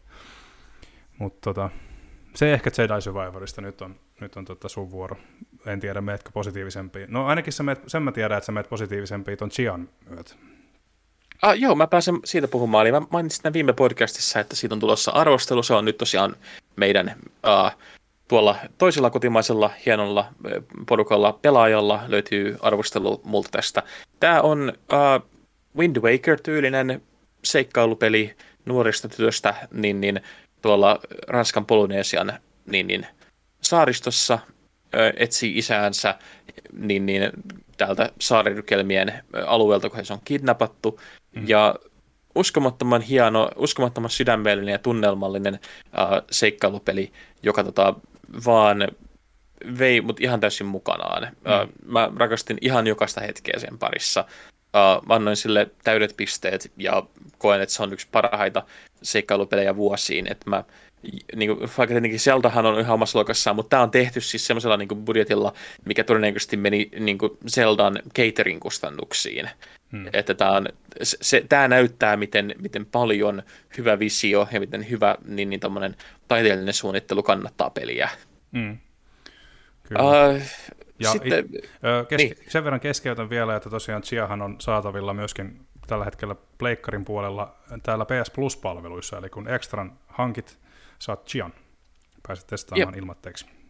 Kyllä, ja tota niin, on tulossa P C:llekin uh, ymmärtääkseni tänä vuonna jossain välissä. Steamissa on tämä sivu listattuna ja on löydetty coming soon, että toivottavasti pian. Mm. Uh, mutta tota, mä, mä pidin hirvittävästi... Uh, Mä tiedän, että siellä varmasti on ihan niin kuin, siis siellä on ihan validia kritiikkiä siitä, että se välttämättä se, se, se on se teknisesti osuu rajoituksia hyvin paljon niin kuin vastaan. Siellä on välillä, että hahmot vähän vähän liitelee maan päällä ja äh, niin kuin tiedyt asiat näkee, että tämä Avaseb-tiimi, joka on tehnyt tämän pelin, että se on se on pieni, pieneen pieneen pieneen tätä tiimiin paljon odotuksia laitettu ja paljon niin kuin välillä se kunnianhimo menee ylitse siitä, mitä he saa aikaan. Hmm.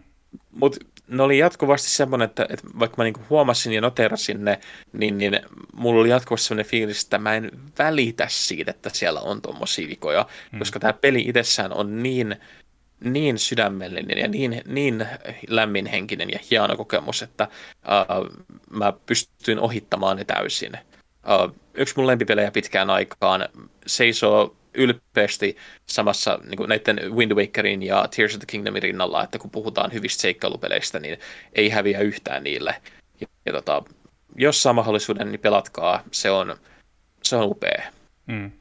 Ö, tässä on jotain, vaikka tämä periaatteessa sijoittuu, sijoittuu ihan eri, eri maailmankolkkaan, niin tota, tässä on jotain samaa tässä sijassa kuin tuossa, oh, mikäs tämä oli tämä animaatiomestareiden tämmöinen se toimintaseikkailu, joka tuli muistaakseni viime vuonna, kysymysmerkki, missä oli tämmöisiä söpöjä, söpöjä tota, mustia otuksia pääsankarin seurana. Kena, Bridge of Spirits. Jotain samaa tässä on, vaikka tämä Chia ilmeisesti ei ole yhtä toiminnallinen, mutta... Tota... Ah, joo, vähän, vähän samaa, semmoista samanlainen tota niin, uh, henkinen... Mm. Tota, yhteys niitä välillä. Että kyllä, en menisi väittää, väittää vastaan ton kanssa. Uh, mutta jos, jos saa mahdollisuuden, ja varsinkin just jos saa ton PlayStation Plusen kautta kokeiltua, niin Joo. kannattaa. Hyvä. Uh, ja ihan vikana, niin uh, tämmönen tuli ihan, ihan puskista yllärinä just itse asiassa viime viikolla. Uh, niin, niin Dredge-niminen peli. Elikkä... Ootko? Dredge, D R E D G E. Joo, siis tota, tämähän on tosiaan itselle tuttu lähinnä siitä, että meidän toimituksesta löytyy eräs henkilö, joka tätä fanittaa ja jopa uut, joka uutisoi tästä pelin ilmestymisestä. Eli ö, tämä on jonkin, jonkin sortin tulhu kala, kalastelupeli, jos näin on, ah, on ymmärtänyt oikein. Joo, ja kato, kun mulla oli mennyt kokonaan ohitte toi, niin, niin mä, en ollut, mä olin jopa mä, häpeällisessä, mä en ollut edes huomannut näitä meidänkään uutisia asiasta. Mm. Uh, mutta mä olin, mä olin pelikaupassa tuossa pyörimässä, niin... niin Uh, just pari päivää sitten, ja osui silmiin tämmöinen tosi hieno niin, niin kansi, kun mä, mä tykkään erityisesti Switchille käydä keräämässä niin noi fyysiset kappaleet Joo. peleistä. Ja tota, osui osu toi kansi silmään, ja katsoin niin tosi makea visuaalinen tyyli, ja si, siinä kun hintakaan ei päätä huimannut, kun se oli jotain reilu kolmekymmentä hintaa, mm. niin tota, vein himaa ja jäin kans koukkuun, koska jälleen kerran tää, tää tunnelma ja tää, että on ymmärretty, Että, että me tehdään niin kuin yhtä asiaa. Me otetaan yksi, yksi lajityyppi ja me luodaan sen ympärille peli, missä on yksinkertaiset mekaniikat, mutta me tehdään siitä niin koukuttava ja niin äh, huikea kokemus, että se niin, niin suorastaan niin kuin salpaa hengen. Se, se on kalastuspeli pohjimmiltaan. Sä, käy, mm. sä oot kalastaja just niin kuin tämmöisessä uuden Englannin maisemissa, yeah. mutta Mitä, ene, mitä pidemmälle sä lähdet kalaa, mitä enemmän kalaa sä pyydystät, mitä enemmän sä otat vastaan näitä pyyntöjä näiltä kaupunkilaisilta, jotka on todella erikoista sakkia, niin sitä, sitä, sitä erikoisempiin paikkoihin se sun, sun matka menee, ja se on makeeta, kuinka tämä niinku menee semmoisesta niinku aurinkoisista, niinku sä, voit, sä voit tuntea suorastaan tämän, tämmöisen niinku saaristolaisrannikkoelämän, äh, missä niinku kaikki, jopa, jopa kaunis aurinkoinen päiväkin on vähän kolea, kun tulee tuulta tuolta mereltä päin, ja mm. semmoista tosi idylliset maisemat alkaa vähitellen menee, että et, et ympäristö alkaa vääristymään, toi aurinko ei tunnu koskaan pääsevän horisontin yläpuolelle ja niin, niin nämä vedet, missä sä ennen saatoit nähdä niin kuin syvällekin niin, niin tota pinnan alle, kun on niin kirkasta vettä, niin alkaa tuntua niin, että siellä on niin kuin vaan merilevää enemmän kuin mitään muuta ja mm. jokainen kerta, kun joku, joku niin ui sun ton veneen alta, niin on semmoinen tunne, että toi ei näyttänyt miltään niin kuin tutun kalan muodolta. Mm. Uh, ihan siis mieletöntä, mieletöntä tota niin, mielikuvituksellista niin, niin, leikkimistä tutuilla kliseillä ja koko ajan semmoinen niin kuin fiilis, että se, se tuntuu yhtä aikaa niin kuin pelottavalta ja uh, semmoiselta, että sul, se, se tunnelma saattaa muuttua ihan hetkessä. Joo. Mutta uskomaton indie-peli taas, tämä on ollut tosi kova vuosi indie-peleille muutenkin, niin kuin just nämä ensimmäiset viisi kuukautta, ja mm. jos nämä niin kuin antaa mitään osviittaa siitä, mitä on tulossa, niin mä ainakin itse olen ihan täpinöissäni jo, että mitä esimerkiksi Gamescomista voidaan saada kuulla tänä vuonna. Kyllä, joo. Dreadcare tosiaan on uusseelantilaista tekoa, ja tosiaan meille, tai ainakin härmäläisille, tu- härmäläisille tämä Team seitsemäntoista, joka tämän on julkaissut, niin on tuttu Wormsista aikoinaan. Ja tuota, edelleen toimii julkaisijana tuolla Britannian mailla. Ää, tosiaan, tää, kun mainitsit näistä India-jutuista, niin tosiaan niin kun, ää, hyvä vuosi ollut, allekirjoitan sen täysin. Mä aloin juuri katsomaan, että, että tota, multa, mulla on pari semmoista kesto, kestosuosikkia Indian taivaalla, eli ää, Yacht Club Games, joka muun muassa Shovel Knightin työsti, joka tekee nyt tämmöistä Game Boy-seikkailua, Mina jotain. Ja sitten on tosiaan Yacht Club Games myöskin julkaisi tämän suomalaisen Cyber Shadowhin, joka on vähän tämmöinen Ninja Gaiden tyyppinen setti. Plus sitten, mitä tänä vuonna pitäisi tulla myöskin ulos, niin on tämä Messengerin tekijöiden Sea of Stars, jota itse odotan kyllä todella, todella suuresti. Roolipeli kyseessä, eli tämä on tosiaan hiukan Tämä on hiukan, hiukan tota, mahtipontisempi ja massiivisempi peli kuin Messenger, joka oli toki sekin vähän ravisteli tätä platforming-genreä kyllä tekosillaan, mutta tota, Sea of Stars on ihan puhdasverisesti vuoropohjainen roolipeli. Graafiselta uskoa, ulkoasultaan todella hieno, pikseli, pikselityyliä toki, mutta tota, mun mielestä todella hyvällä maulla tehty, hienon näköistä. Mm-hmm. Sea of Stars, eli Sabotage Studio oli tämä, jota hain, ja tosiaan Sea of Stars on tulossa kahdeskymmenesyhdeksäs elokuuta kaksituhattakaksikymmentäkolme näillä näkymin. Tätäkin on työstetty pitkään. Messengeristä taitaa olla jo useampi vuosi. Aika tosiaan, niin kuin sanoit, niin sen kulkua ei huomaa. Mutta joo, iso vuosi indie-peleillä, ja pitäkää silmät auki niiden osalta. Sen verran sanon itsekin. Tota, oliko sulla vielä jotain vai mennäänkö sitten noin loppuhuipennukseen? Ah, mennään eteenpäin. Jes, ja tota, kyssäreitä meillä ei tällä, hetkellä, tällä kertaa ollut. Uh, mennään suoraan saittitärppeihin ja tosiaan tässä osiossa tuttuun tapaan yksi kaksi viimeaikaista suosikkitärppiä mainitsemme kukin tahollamme meidän hienolta sivustoltamme. Mikä se sivusto taas olikaan? Sehän oli tietenkin double-u double-u double-u piste konsolifin piste net. Uh, olen... törkeä isäntä ja lähden itse liikkeelle, eli tosiaan ensimmäisenä tulee mieleen tämä ihan taannoin julkaistu Petri Katajan juttu. Onhan tämä nyt aivan uskomaton temmellyskenttä, parisenkymmentä tuntia uuden Zeldan kanssa tuntuu lähinnä pintaraapaisuulta. Eli teeman, jakson teeman mukaisesti niin suosittelisin ensinnäkin tätä Zelda-aiheista blogout, blogautusta, jossa Katajan Petri on tosiaan siellä jo uh, hikihatussa pelailut jo pidemmälle, pidemmälle ainakin kuin mitä itse olen ehtinyt. Ja tota, toinen on sitten, lähdetään viemään nyt kotiin päin oikein kunnolla, eli Joonatan, sinun arvostelu. Tämä peli on kuiviin imetty raakille, annetaan sen kuolla rauhassa, eli Redfallin tuho ja tuho, lyhyesti sanottu.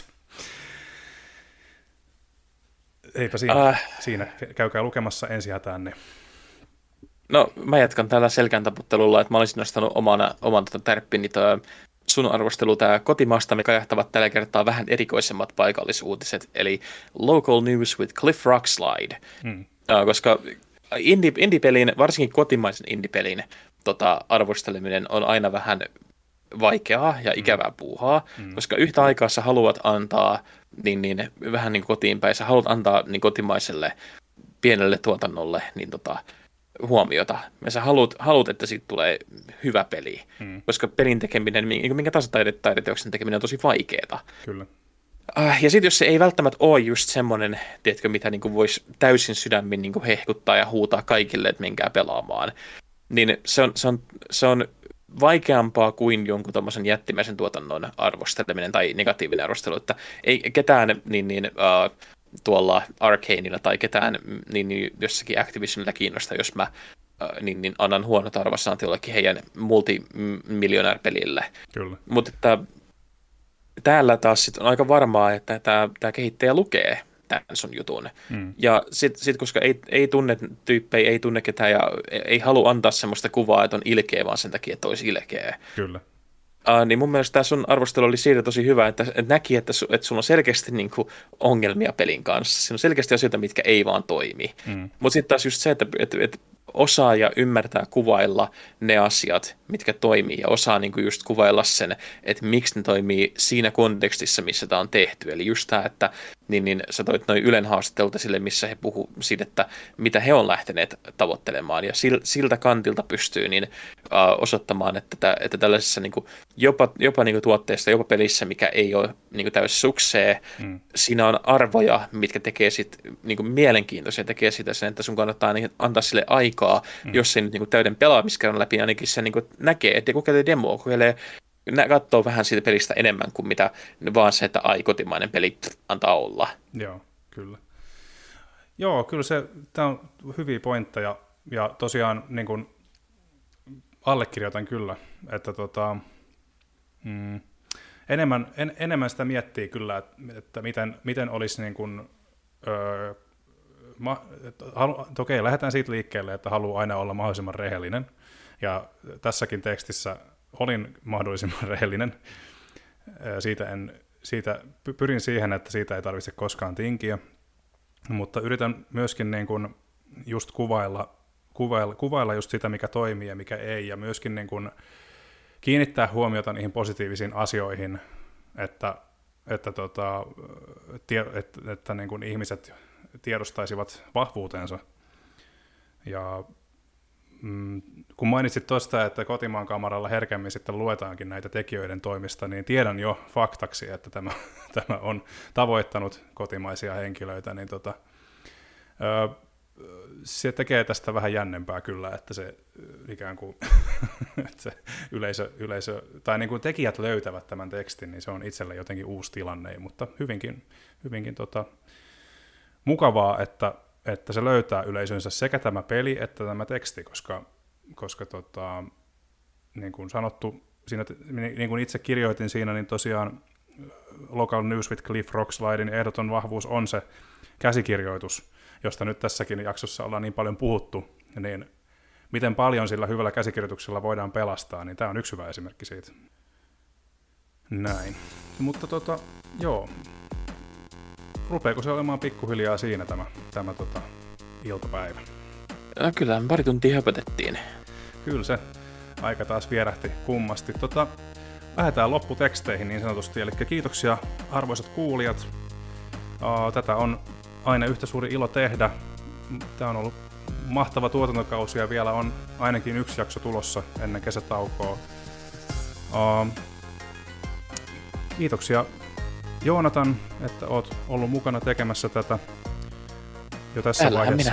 Sie- siellähän siinä kissojasi kanssa. Ja tota, meidäthän löytää ympäri ämpäri internettiä, eli tosiaan somesta meidät löytää Facebookista, Twitteristä ja Instagramista. Ja meidän hermokeskus on verkkosivustomme double-u double-u double-u piste konsolifin piste net. Sieltä arvosteluja, uutisia, artikkeleita ja blogeja ja sekä, ja sekä myöskin elinvoimainen foorumi. Eikä sovi unohtaa myöskään ajoittaista striimisisältöä. Ähm, kysymyksiä voi lähettää, kuten aina. Niihin vastaamme parhaamme mukaan. Ja tota, muistutan myös, että jatkuva haku uutisten kirjoittajaksi KonsoliFINiin on päällä edelleen. Eli tota, jos sinusta tuntuu, että haluaisit lähteä opettelemaan peliuutisten kirjoittamista, niin laita työnäytettä sähköpostiin jaakko piste herranen at konsolifin piste net. Jaakko koulii sinusta uutisten tekijän alta aikayksikön. Ja jos ei, jos ei kouli, niin sinusta ei kuulla enää koskaan, minkä takia me jatkuvasti haetaan uusia uutiskirjoittajia. Kyllä, näin. Tota, eipä siinä. Jatketaan, jatketaan tästä muihin puuhiin ja oikein hyvää viikonlopun jatkoa, jos tätä viikonloppuna kuuntelet. Nyt se on minun puolestani. Moi moi!